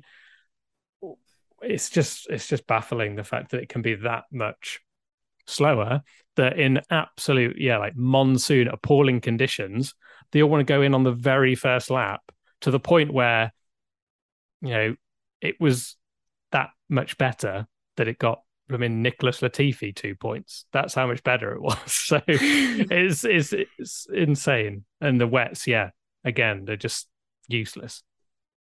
I do sympathise greatly with Pirelli because having to design tires and make compounds can't be an easy job. But it's I'm guessing job. it is their it is their they've job. had a very long time to get wet tires right. It is true, but then when it comes to like doing the tire tests, maybe like we saw it in it might have been Barcelona, where they had to simulate a wet track and they brought all these trucks out and stuff like that to simulate wet weather, like tire testing. Um, but generally, you're going to get less testing in those kind of conditions because most of the time, you know, you can set a date and go somewhere hot and sunny and it will be dry and all that kind of stuff. So the slicks are normally probably better tested than the wet tires. I'm just making that assumption. I don't know if it's true or not. But we had a tire test planned for this weekend in Japan. I put as my podcast prediction that there was going to be rain and it was going to delay a session.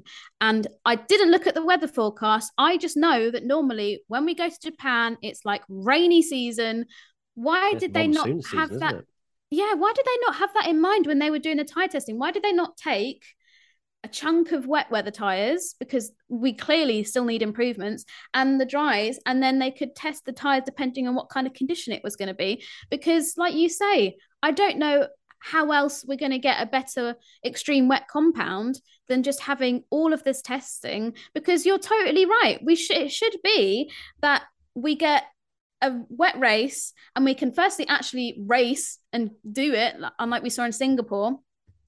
But that yeah we go from having several laps on the extreme wets and it's exciting and it's thrilling and you know it's doing the job of making the racing better and then go to the intermediates and then go to the slicks. It shouldn't have to be oh god we've got to dig out the extreme wets from the very back of the garage and like put them on the car and then they get seen for like half well a lap and then they're switched over. That shouldn't be the case.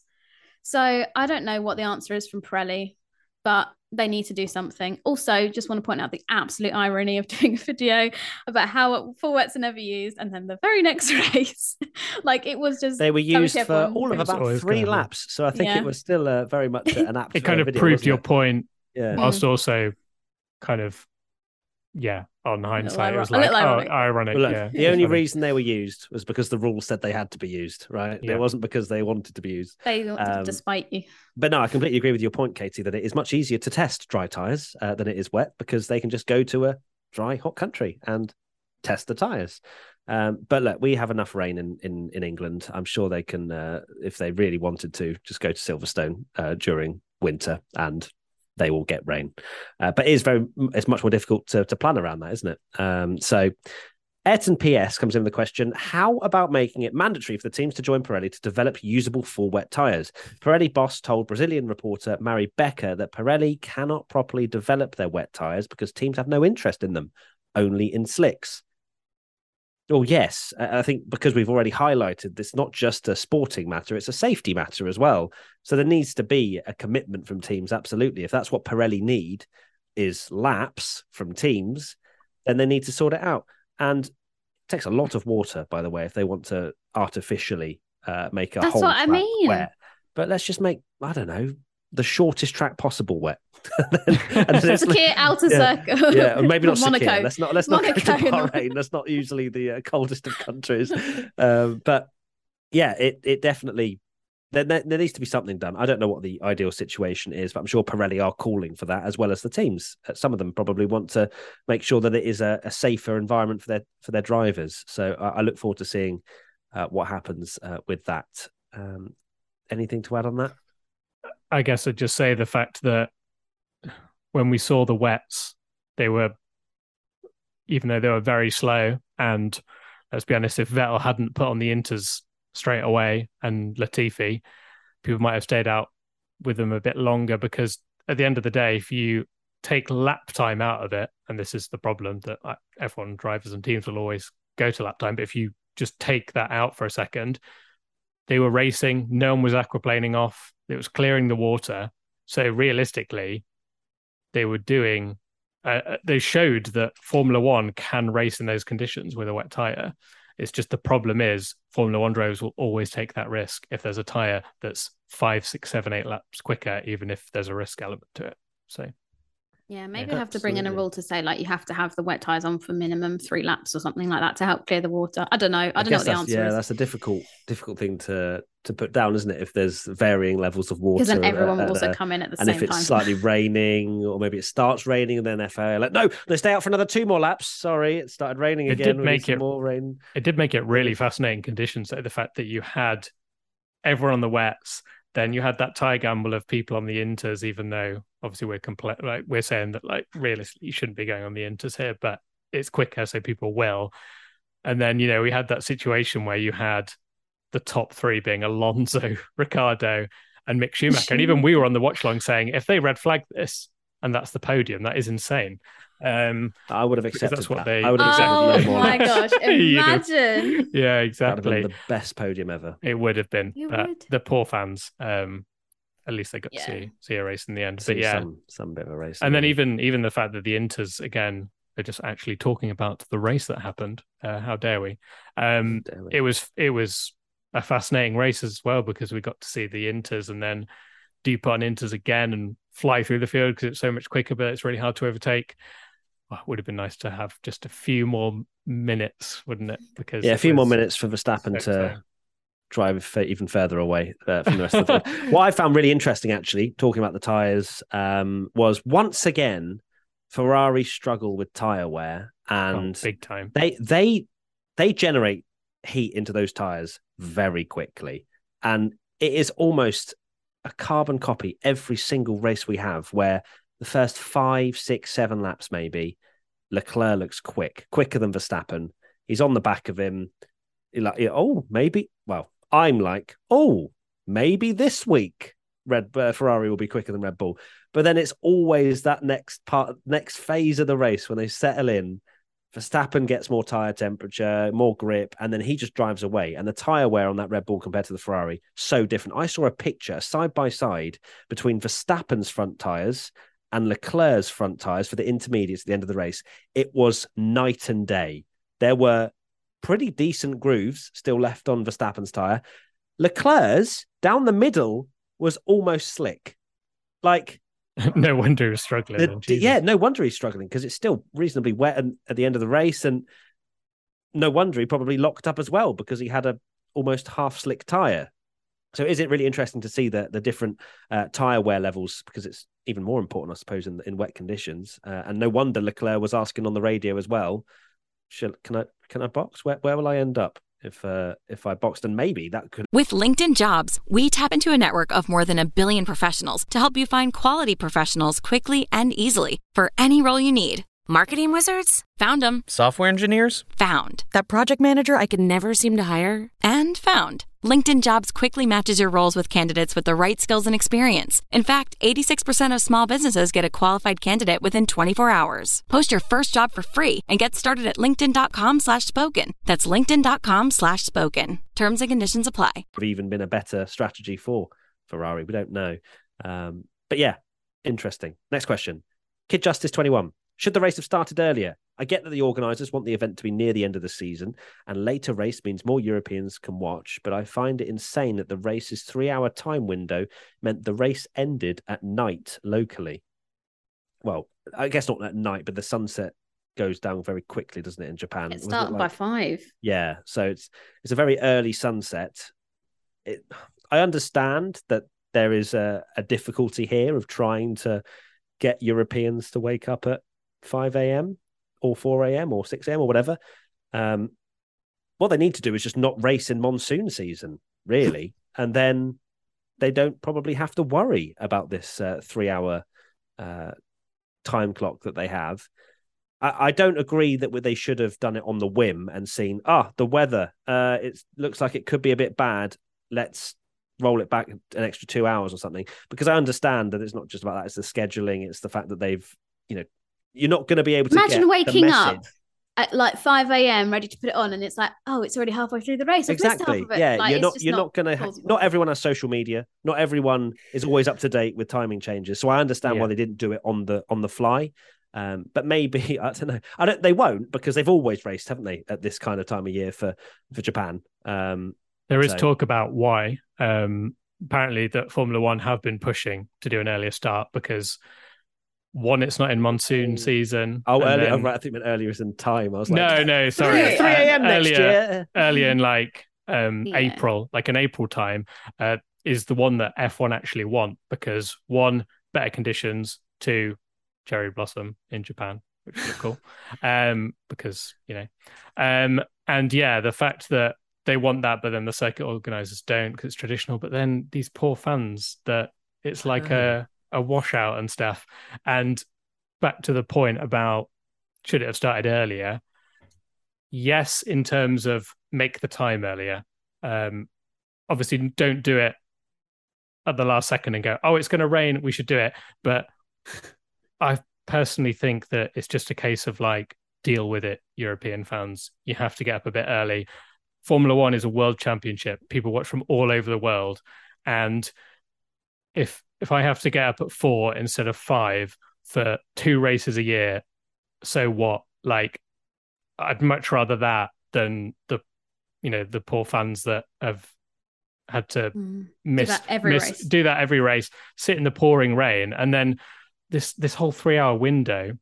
and I know it ended, uh, and, and part of this is again because the light they they run it so late to try and help with the European time that it means that the light's going. But those poor fans that had to wait in the rain for hours and then don't get a full race because at the end of the day, they're just because it cuts off at that timer, there was still a bit of light and it shouldn't have to end that they only get to see a 40 minute race when the track is now dry enough to actually have racing. It's it's a bit odd for me. But yeah, I think they should just d- deal with the times like it's a world championship and maybe this is something they do end up doing because at the end of the day it's not just a European thing anymore. Formula Uh, One. I guess as well, if if you're gonna rate, if you're gonna watch it at five a.m., you'll probably watch it at four a.m. Oh, 100%. Oh, yeah, you- yeah. You- What- you're either difference does it to really it or you're not. Um, you do wonder whether they they'd race in the morning Japanese time, which would then mean Europeans watch it at like midnight, which is not far off. I mean, we're going to be watching uh, uh, qualifying for the US GP this um, sorry ne- next weekend um, at 11 p.m. So maybe there's a way that, that they race in the morning. I don't know, but then again, there's a lot of things that have to happen before the race, and then is it too early for fans? Uh, I can see where it's a difficult uh, balancing act, but I think yeah, putting it back an extra hour. That's not going to really affect too much, but I'm sure the big wigs at uh, all of their scheduling and whatever and Sky etc. will have their own opinions on that. Um, yeah, if if you wanted to do it reactively as well, it's not really going to work. Like I say, for people that are tuning in are going to miss it. Um, because the idea was always there's going to be rain on Sunday, like we knew that, but the talk was it will happen towards the very end of the race, if not be missed out completely, and it will rain after the race. But obviously, weather is, although we like to try and forecast and predict it, can be very unpredictable. So it came earlier. Um, you can't just and i say this as you know not just because i'm european and i didn't want to like turn on my tv at like i said five o'clock and find that the race is finished and it's over and whatever but yeah there are so many people around the world that rely on this schedule that gets put out a year in advance you can't just suddenly turn around and go oh let's race earlier it's just it's not really going to work um like especially if it's a european race and it will mess up with the us audience or the australian audience new zealand or whatever like it's just not really plausible. But sometimes it's gone rain. We just got to deal with it. But when we raced in Malaysia, for example, that always seemed to happen when it was really rainy. Um, and you know, Tommy, you mentioned about moving it to April because of cherry blossom and all this kind of stuff. Also, that's when we've got other Asian races. We've got China in April. We've got Australia sort of March, April. Like it would make sense logistically on the calendar as well. But um I don't know, but I think this every year. And I remember I used to say about Japan and, like I said, Malaysia and stuff that we'd always go there and it would always rain. I'd be like, why did they actually do it? like, why don't they just move it? But maybe it's not that easy. Yeah. Maybe the Japanese organisers like to have a race towards the end of the season because there's maybe championship connotations and, Yeah, and whatnot. championships Um, you know, I mean, Max, Max Verstappen was literally crown champion at their circuit, so there are benefits of having um, uh, yeah, a race towards the end of the year uh, for sure. Maybe uh, you know we came up with a thing about the FIA being able to speak to all the drivers. Maybe every F1 fan gets an earpiece, and then the race director can let us know if the race is going earlier. So if you just ship it out to 700 billion So I have to sleep is. with an earpiece in Yeah. when I go to bed. Yeah, yeah, yeah. Look, I mean, come on, Casey. The, the commitment you've done to the WTF1 website anyway, I'm sure that an EP. I, I mean, that's fine, true. right? I literally on one of the days I had to go to bed at 11, wake up at one for the Gasly, Gasly uh, De Vries announcement, back to sleep, up again at three, back to sleep, up again at five. Like, Just power naps. That's all it was. yeah, it really was. Love That's it. probably why I'm so delusional. Next question Simon Ingebrand. As a fairly recent F1 fan, I'm wondering if it's common for races to rain away like we've seen at Spa and during this weekend. Or were teams more ready to strap on the full wets and go for it until just recently? Um, I don't really. Um, We've definitely raced in worse conditions than what we saw yesterday. but we haven't raced in worse conditions for quite a while than yesterday. I'd say in terms of I don't remember Yeah, the that- last time no. we Actual had racing, racing. yeah. levels of spray. You know, like the, the iconic camera of just cutting to a camera and seeing absolutely nothing, and then a car just goes. Wheel. Yeah, Uh, I don't remember that for quite some time. yeah. Mm, I feel like Brazil, like 2016 vibes, kind of. Yeah, But so yeah, we had wet races. a- That Germany was crazy in 2019, but it was nowhere near that level of spray. I would, I would argue. Um, kind of hung in the air in, in Suzuka. But yeah, it's mainly because of the wets. It seems now. If you get a good wet tire, we might see more of that because surprisingly, most of the drivers managed to. I mean, the They fact were- that we they were all only fine, we had yeah. two DNFs, Mm. two in those conditions where And they were at the them start, intermediates. Which again, and was 'cause Albon's was they were, technical. Yeah. Albon's was technical and Sainz went off, which we've kind of alluded to the fact that they shouldn't really been on inters at the start. So Yeah. and also proves that the drivers are very, very good and can deal with these conditions very well. Okay, cool. Next question. J. Mauri Maldonado. What the hell is Latifi doing up there? God, all right, savage. Don't speak From about Latifi. Maldonado. Promoted himself from P21 to P20 in the Drivers' Championship. So go on, Latifi. And look, memes aside, the guy actually had a great race. he he 19th on the grid, had a five place penalty, which affected his grid position absolutely nothing, and rolled the dice with Vettel, stayed on the track with those intermediate tyres, and then his pace was better than Norris behind. And all of a sudden, Latifi saying, Well, when the Williams gets up there, it's actually a very hard car to pass. He may well have been spitting facts. But uh, Latifi, yeah, li- too little, too late. Can you imagine? Williams resigns Nicholas Latifi after a great two points at uh, and two points as well. We thought it was going to be one, maybe even half a point, but he finished ninth, didn't he? He did. Which was fantastic achievement. So yeah, Latifi had a great race. Genuinely, go on the lad. That's one of the things actually that I was like, oh, were full points awarded? Because I was doing a tweet and loads of people were saying Latifi's in the points, like pl- like as in he's getting points plural. And I was like, oh, but is he not just getting one? And I then guess you'd was still like- say points though, wouldn't you? Wouldn't go. He's in the point. This sounds like a predict. This sounds like a prediction, uh, our own kind Yeah. of uh, interpretation of the Yeah. rules of the predictions. Where like, well, technically, you said point. yeah, because when Lance Stroll's tenth, you don't go. Oh, he's in the point. That's true. But like if you were- if you were getting half points, then if you finished tenth, you wouldn't get a point. Is oh, or did you get half a point? he would have got half Is a it- point. Yeah. Half a point. Okay. Michael Masi, is that you? Shut up. Finished tenth. Half of Don't one you is ever zero. compare me. No. I told you I can't do basic maths. Yeah, what would have Um, been? I guess what would have been a seventy-five percent. Because Oh my god! they, imagine they have them different tiers, zero right? point five. what would yeah. a tenth been like? One point seven five of a point? I don't know. Oh um, dear, that would have been so yeah. ugly for the Maths. graphics. Um, but yeah, Latifi, great drive from him. Clearly, something to do with um, maybe wet conditions because he got his last points in Hungary when it was damp. So fair play to you, lad. Well done. Obviously, you provided us with some great entertainment when you took that accidental wrong turn earlier in the week. Um, How's he and- scored points? His only points of the year was the, the, the place where he got lost. Well, know, if that's wild, not hero, uh, zero to hero, then there we go.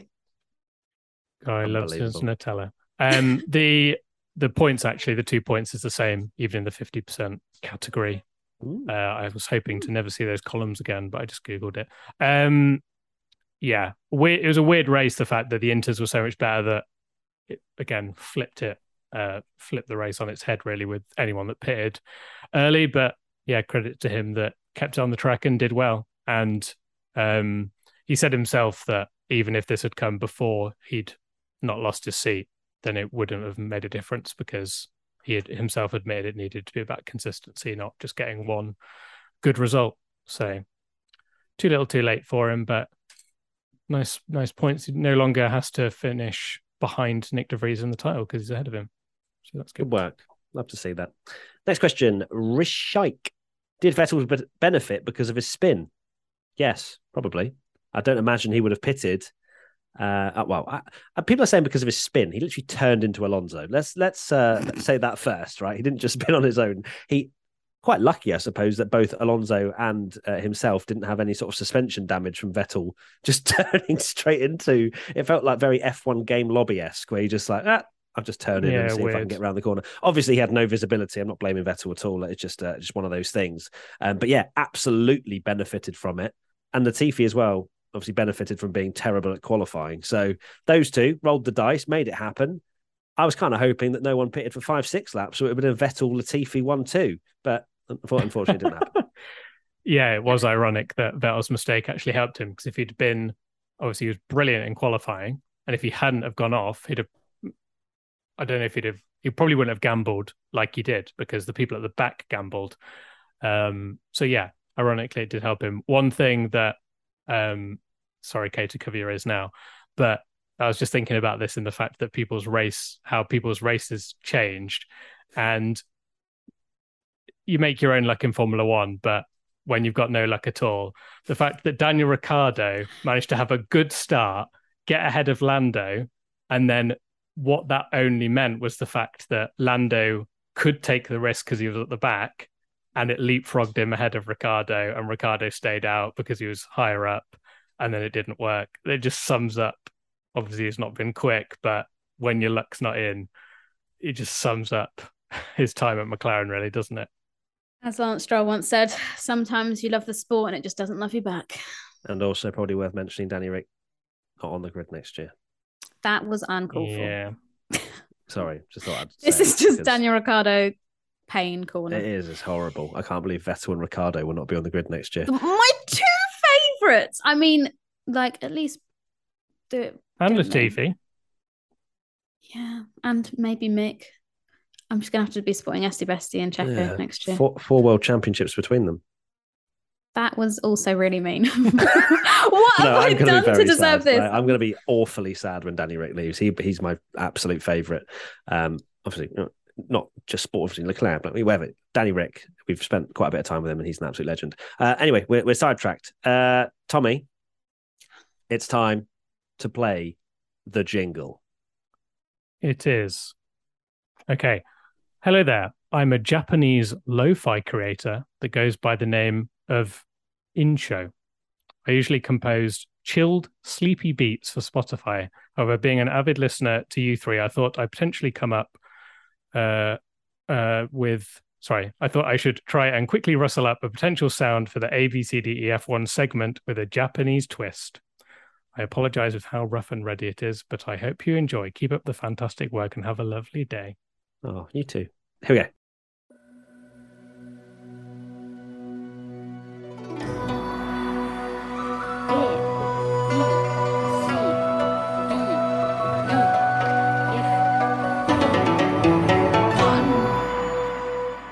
I love that. I love that. I I absolutely that. love that. I- That's um, amazing. I love that people are sending like race appropriate ones as well. yeah, that's incredible. That's awesome. In show was that? Yes. Well, thank you very much. That was that was awesome. Really enjoyed that. Very apt for for this Grand Prix. So really enjoyed that. Um, okay, ABCDF one time. Let's do this. Lewis Hamilton. B. B. Cool. And a B from the fans. Easy. George Russell. C. C. Ah, oh no. Mm, no, B, because he got screwed over with the strategy and then came back through and actually did some amazing overtakes. So I'm going to give him a B. He did do some great overtakes, actually. Yeah.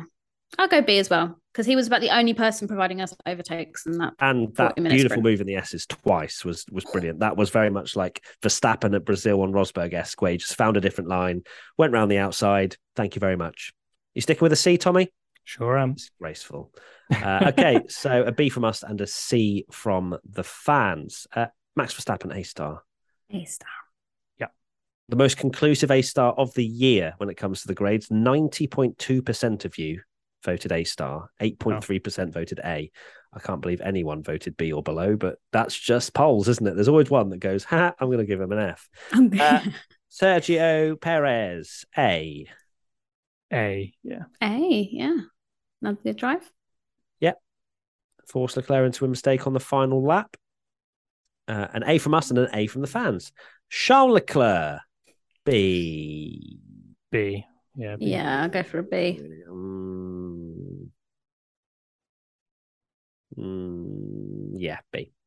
Uh, okay, B from us and a B from the fans. Carlos Sainz.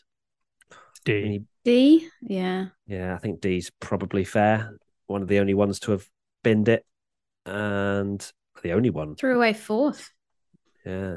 Mm. So, yeah, a shame for Sainz, but he just isn't confident in the wet, is he? In that Ferrari car, he just he was nowhere in Singapore compared to Leclerc's pace, and then lost it on lap one. So, um, yeah, it's going to have to be.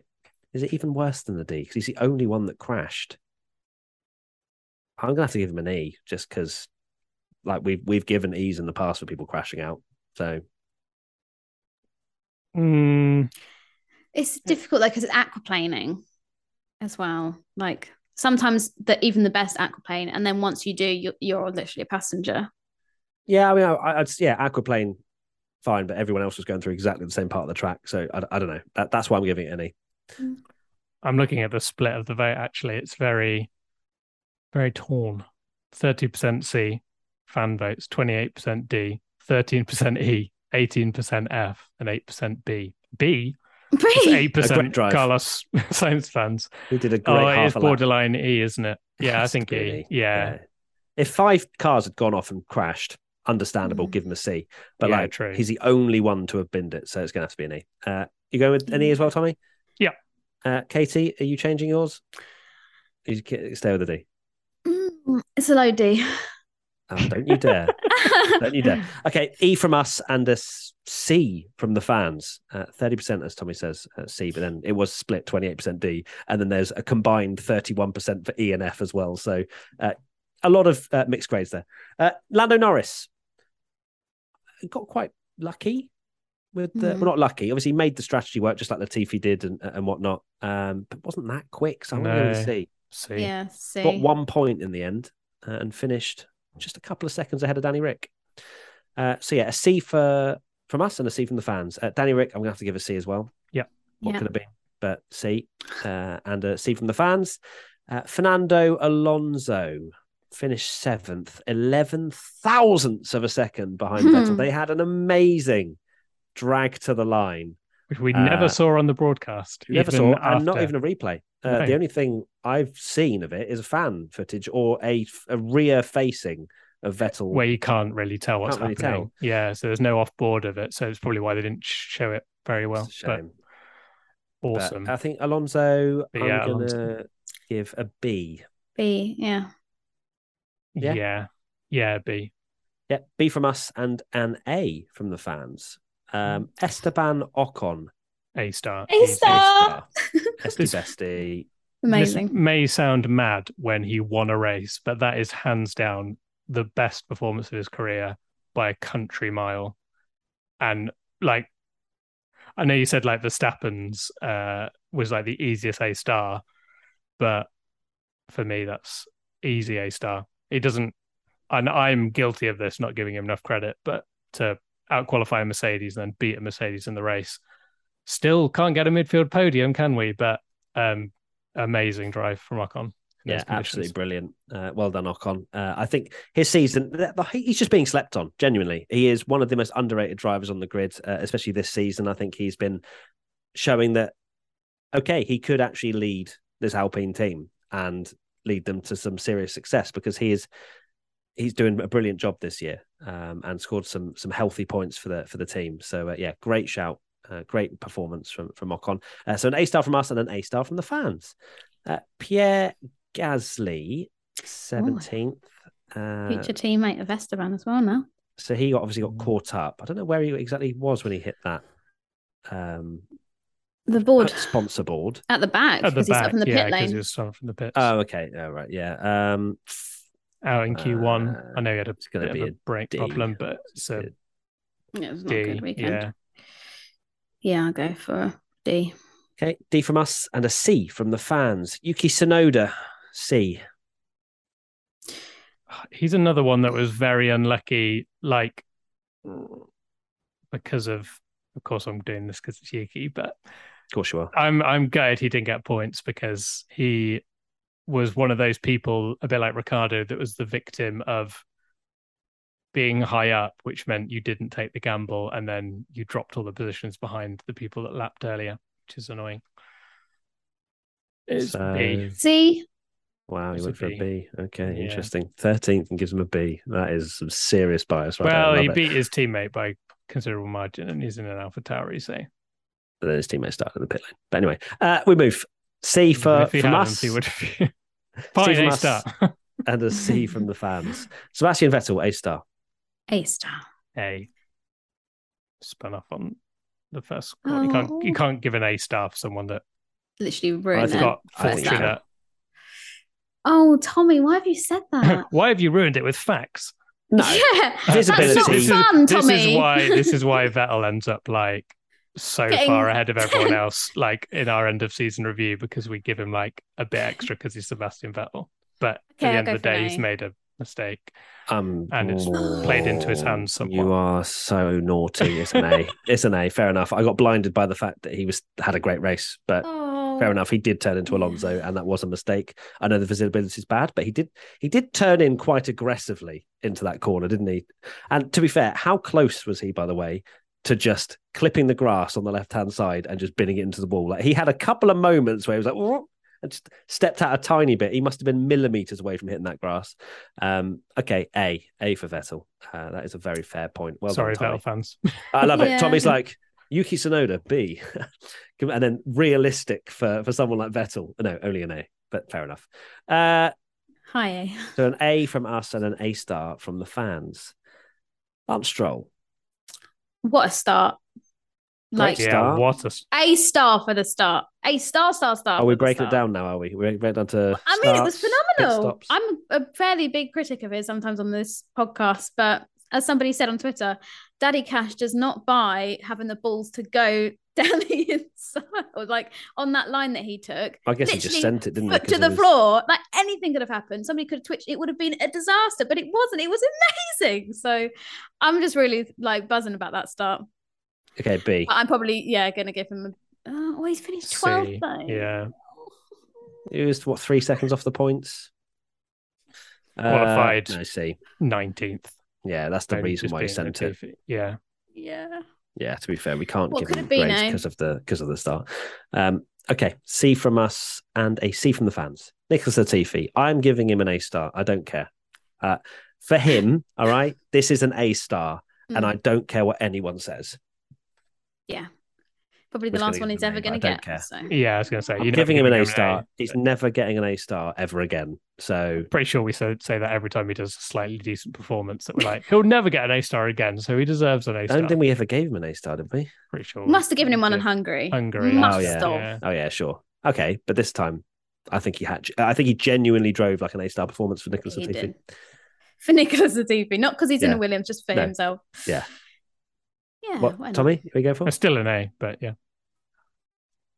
But gotta be nice, He He loves Nutella. Nutella though. No, you just got to be nice sometimes, you know. Like these grades mean absolutely nothing. All right, this is for Latifi. Okay, um, he went the wrong way and then turned it around and got an, uh, got got points. It's literally. unbelievable. and to be fair, he he had some minerals to hold off Lando at the end, and um, yeah, I'm giving him an A star. I don't care. Uh, are you going with A stars? Okay, to you.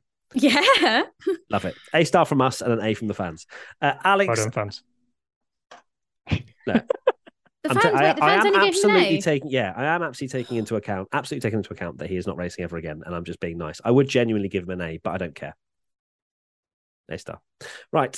People are going to get angry, aren't they? They're like, "Oh no, but the grades, the grades are skewed." Oh, I Latifi's can't going remember to what I said finish last 19th week. Yeah, rather than he's- twentieth. Yeah.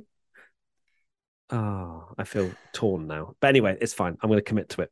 Uh, Alex fans. Albon obviously had a problem. Oh, C. yeah. But it was caused because C, of yeah. contact. So, yeah, I'll go see. Was it? What was the contact?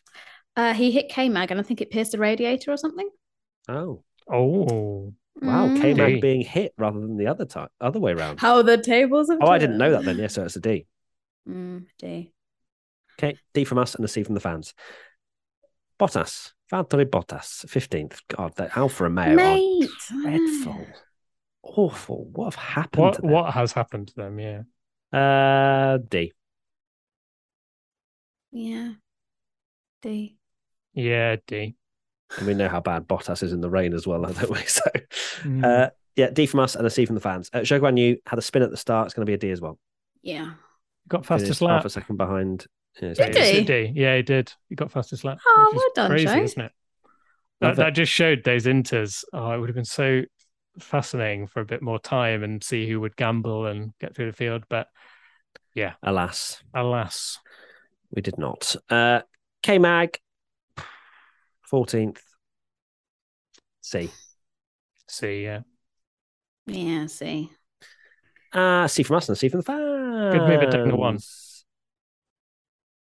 Yeah, it was actually. It was very, very nice. Actually, was that on Lance Stroll? Or something? I feel like maybe. I think it was on. Yeah, it's on an. Aston Martin. Yeah. It wouldn't have been Vettel, so it must have been Stroll.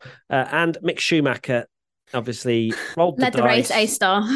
rolled the dice. I appreciate the fact that Haas have kind of gone for a McLaren strategy in Singapore, where they've gone an extra lap, actually an extra few laps on the wet tires, didn't they? Uh, which didn't work out at all. Probably their only way opportunity of getting points.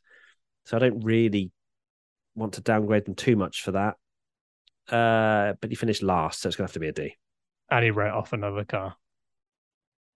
In He did, practice. yes. Yeah. So yeah. oh D. no, he did. Wow, we're taking Yeah, practice D. into account now. God, we're savage. I think you. I think you have to if you wrote off another Just car. sprinkling of practice yeah. onto the grade.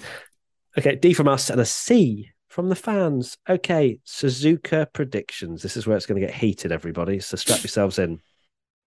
Leclerc, 10th pole of the year. I can't believe I've missed out by one hundredth of a second. I think that's half a point. No. Okay. Silence is telling. And Red Bull Special Livery had a Honda sticker Oh, both on the no. side and No. on the nose as well, I believe. Ooh. So that is half a point, and I'm not. I'm not saying no. Come on, got to give me half a point for that. what do You you, can think, have half Tommy? a 'Cause I'm point if mine. If I'm getting point. half a point later as well. What? Because he didn't win the title for a very small amount. Yeah. I'm get. I'm. I look the Red Bull Special Livery. I didn't say how special. I just said special, and having Honda back It on is- there is special for In Honda. my It's different. It's a different Red Bull. livery. It's yeah, a different livery to what they've had so far this year. So It's I not a different livery. It's a different sticker. yeah, which is a but different it livery. affects the livery. yeah, thank you very. Much. Thank you, Katie's on my But I then, side. think but then I'm going to say a special livery for McLaren next week because they have a new sticker on the car every. well. I've got you on your prediction, all right, Katie. So, I mean, I already right. had that anyway, but thanks. Cool. No, no, that's fine. I've got you. So half a point for me. Cool. Right, Katie, you- yours. Um, I said another session will be delayed due to weather. Nope. Wasn't delayed. It started on time. Are you joking? No, Are you joking? it started on time. no, but it had a delay in the ra- in the race, yeah, but you can't. and they you can't- delayed the start procedure. I'm sorry, Katie's getting a point for that. Really? Yes, because we literally had the session will be delayed. It doesn't say the start of the session will be delayed. It says the session will be delayed. The race session was absolutely delayed. So if if there's a red flag in the middle of a Grand Prix, it's a delayed session. No, but the rain delayed the restart of the It was race. a two-hour delay. But it was a red flag. Yeah, it was a red flag because the rain was delayed. The weather was delaying us. like, This is going to be oh controversial. nah, it's- it's- Can we has- um get Michael Masi on to his interpretation of what he'll find is? he'll find a line that you've written somewhere in the rule book of the WTF1. Another um, session will be delayed due to weather. Mm, yeah, It's I a guess you can, yeah. Okay. I love it. I love it, Tommy. Uh, you brilliant. could I, you could argue maybe a media session after the race was delayed as well. They might have said Ricciardo interview at five o'clock, That's- and that's it a had to be at six. That's Wait, a like, stretch. still a session. Sorry, that's it. That's a. It's still a that's, that's a big. That's a big stretch. Um. So yes, a point for you for that, Katie. And then you've you've you've smashed it this week. I'm like that Hamilton baseball gift. Uh, we see a fan dressed head to toe as an F1 driver. That happened. And can I just say, I mentioned it on my Instagram yesterday. I felt like I was a celebrity this weekend. My notifications were going mad. I must have had at least 200 plus people messaging me and tagging me in pictures. So I just want to say thank you so much because it's really sweet that you thought of me for that. Um, so yeah, there we go. I got a point. Woohoo! Good times. Tommy. Uh, Verstappen doesn't win the title, which technically he didn't according to the Formula One Twitter, Instagram, and everyone apart No. from Michael Masi. No, no chance. Okay, and Mercedes podium How are you going to stretch that one? uh, because no. No. Jenson Button appeared on the podium and he drove a McLaren Mercedes. You could somehow. Oh, thanks, stretch Katie. to Yeah, one point. Thank you. it's not working. and the fans. Ty Kangas 30. Both Astons out in Q1. Nope. Because Sebastian Vettel continued his Q3 streak at Suzuka, even in that dustbin. Uh, Jade Enoch, Mick in the points. Absolutely not. And Azteca Lad, Merck front row. No. USA predictions. I haven't finished my second one because I just remembered I hadn't put mine in. So let's start with you, Katie. Oh my god. I've gone for Daniel Ricciardo going full US. So this has got two points. Go on. What do you no, you go first. You go first. Go on. So this includes two things because I thought I'd make it a little bit challenging. So at some point over the weekend, he's got to be pictures in, in a cowboy hat, and he's also got to have his um facial hair that he does like The something different with his like American. the something think- different I with don't his think he's facial gonna- hair. I don't know. Might Is his, what it could be his because- last weekend in the Yeah, in but that also might mean that he doesn't want to like be a bit wacky and weird because he's actually quite sad that he's not going to be on the grid. Or he's going to ham it up because he's Daniel Ricciardo. Yeah, Uh, one thing I He's will already mention is that I really wish I'd done this now, and I don't know how I could have got away with it because I would have put in the sheet. But not just saying this, I was going to make the prediction that Katie would predict that Daniel Ricciardo would have special facial hair That's amazing. amazing. because I Oh, thought of it as well. Yeah, and you then can't was get a like, point no, now." Katie. No, no, I'm not gonna. I'm not gonna get a point. Uh, mine is one Red Bull, one Ferrari, and one Merc on the podium. Did you say your second I one? Sorry, haven't Katie? finished Oh, my sorry, second one. sorry, Oh, that's sorry, all right. sorry, Tommy sorry. just jumping the gun. That's fine. Don't Sorry, worry about carry on. No, Tommy, you go. No, no, you go. It's because you Okay. got two points this week that Tommy doesn't. only wants Yeah, to I have just want to give you prediction one. this- Yeah, I need to get back into this title fight.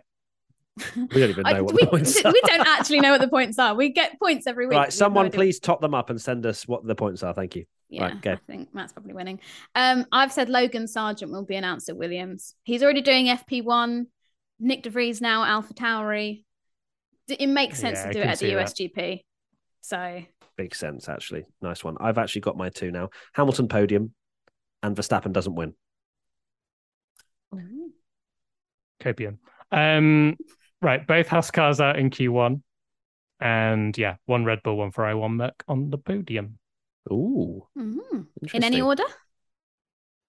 Ooh, we're Yeah, in any technical order. In Come any on, order, yeah. Unless Any Tommy, order. unless right, I'm going to throw a curveball. Oh, Tommy, do you take the one prediction of one Red Bull, one Ferrari, one Merc podium, or do you double it up? Double, right. So double you- points. If you say in the order that it's correct, you can get double points. Okay, He's taking it. I'm taking it, and I'm going to go for one Red Bull, one Merc, one Ferrari. I'll change it in the sheet, and I'll go for There double we go. points. So wait, Still, what do you that's think is going to win? exciting. Obviously, Verstappen. Max will win, Hamilton second, and Leclerc third. But I'm not. I'm. It could be another yeah, team. could be any. But Big yeah. sneeze. If you just saw that on video, I'm sorry. Um, fans, M. Wallace, 997. Mercedes to top at least one practice session. King Z underscore 420. Perez win. Serge de Groot 1. Track limits will be an issue. Sure will. Yeah. Love that. God, track limits. We've not moaned about that for ages. The so- Verstopper returns. The Verstopper return. I don't. Yeah, track limits in terms of, I guess, just lap times being deleted. That could be a thing. Um, but there you go, everybody. Oh I don't know my how long word, we've been going for. This I've just seen what the time is. Oh my god, it's ten to one. I need to go have some lunch. Right, thank you everybody for watching and listening for the WT- to the WTF1 podcast. Hashtag WTF1 podcast. If you want to get involved in the discussion, there's Frank. Uh, he's uh, given us a good wave. Tommy, final thoughts. My final thoughts are shout out to my daughter Grace, who, because she is such a Max fan, if you know the the story of the onesie and what happened with Leclerc, where she pooped through the onesie on the formation lap, she she got out of it. Uh, This time she saved the poop till after the race. She was in the Max onesie, and then he won the title, and then that was her mic drop moment. Uh, so yeah, good times. The Grace The onesie has been retired now. It So it's gonna has be Ferrari hundred wins percent from here on in. record. Still, every time For Max, win, for Max wins, yeah, for Max, For Max wins, wins, yeah. remember. But I mean, that's not that difficult with how he's still- driving, is it? yeah, great. Uh, I'm so glad that she won't have to wear onesies next year. Uh, Katie, final thoughts.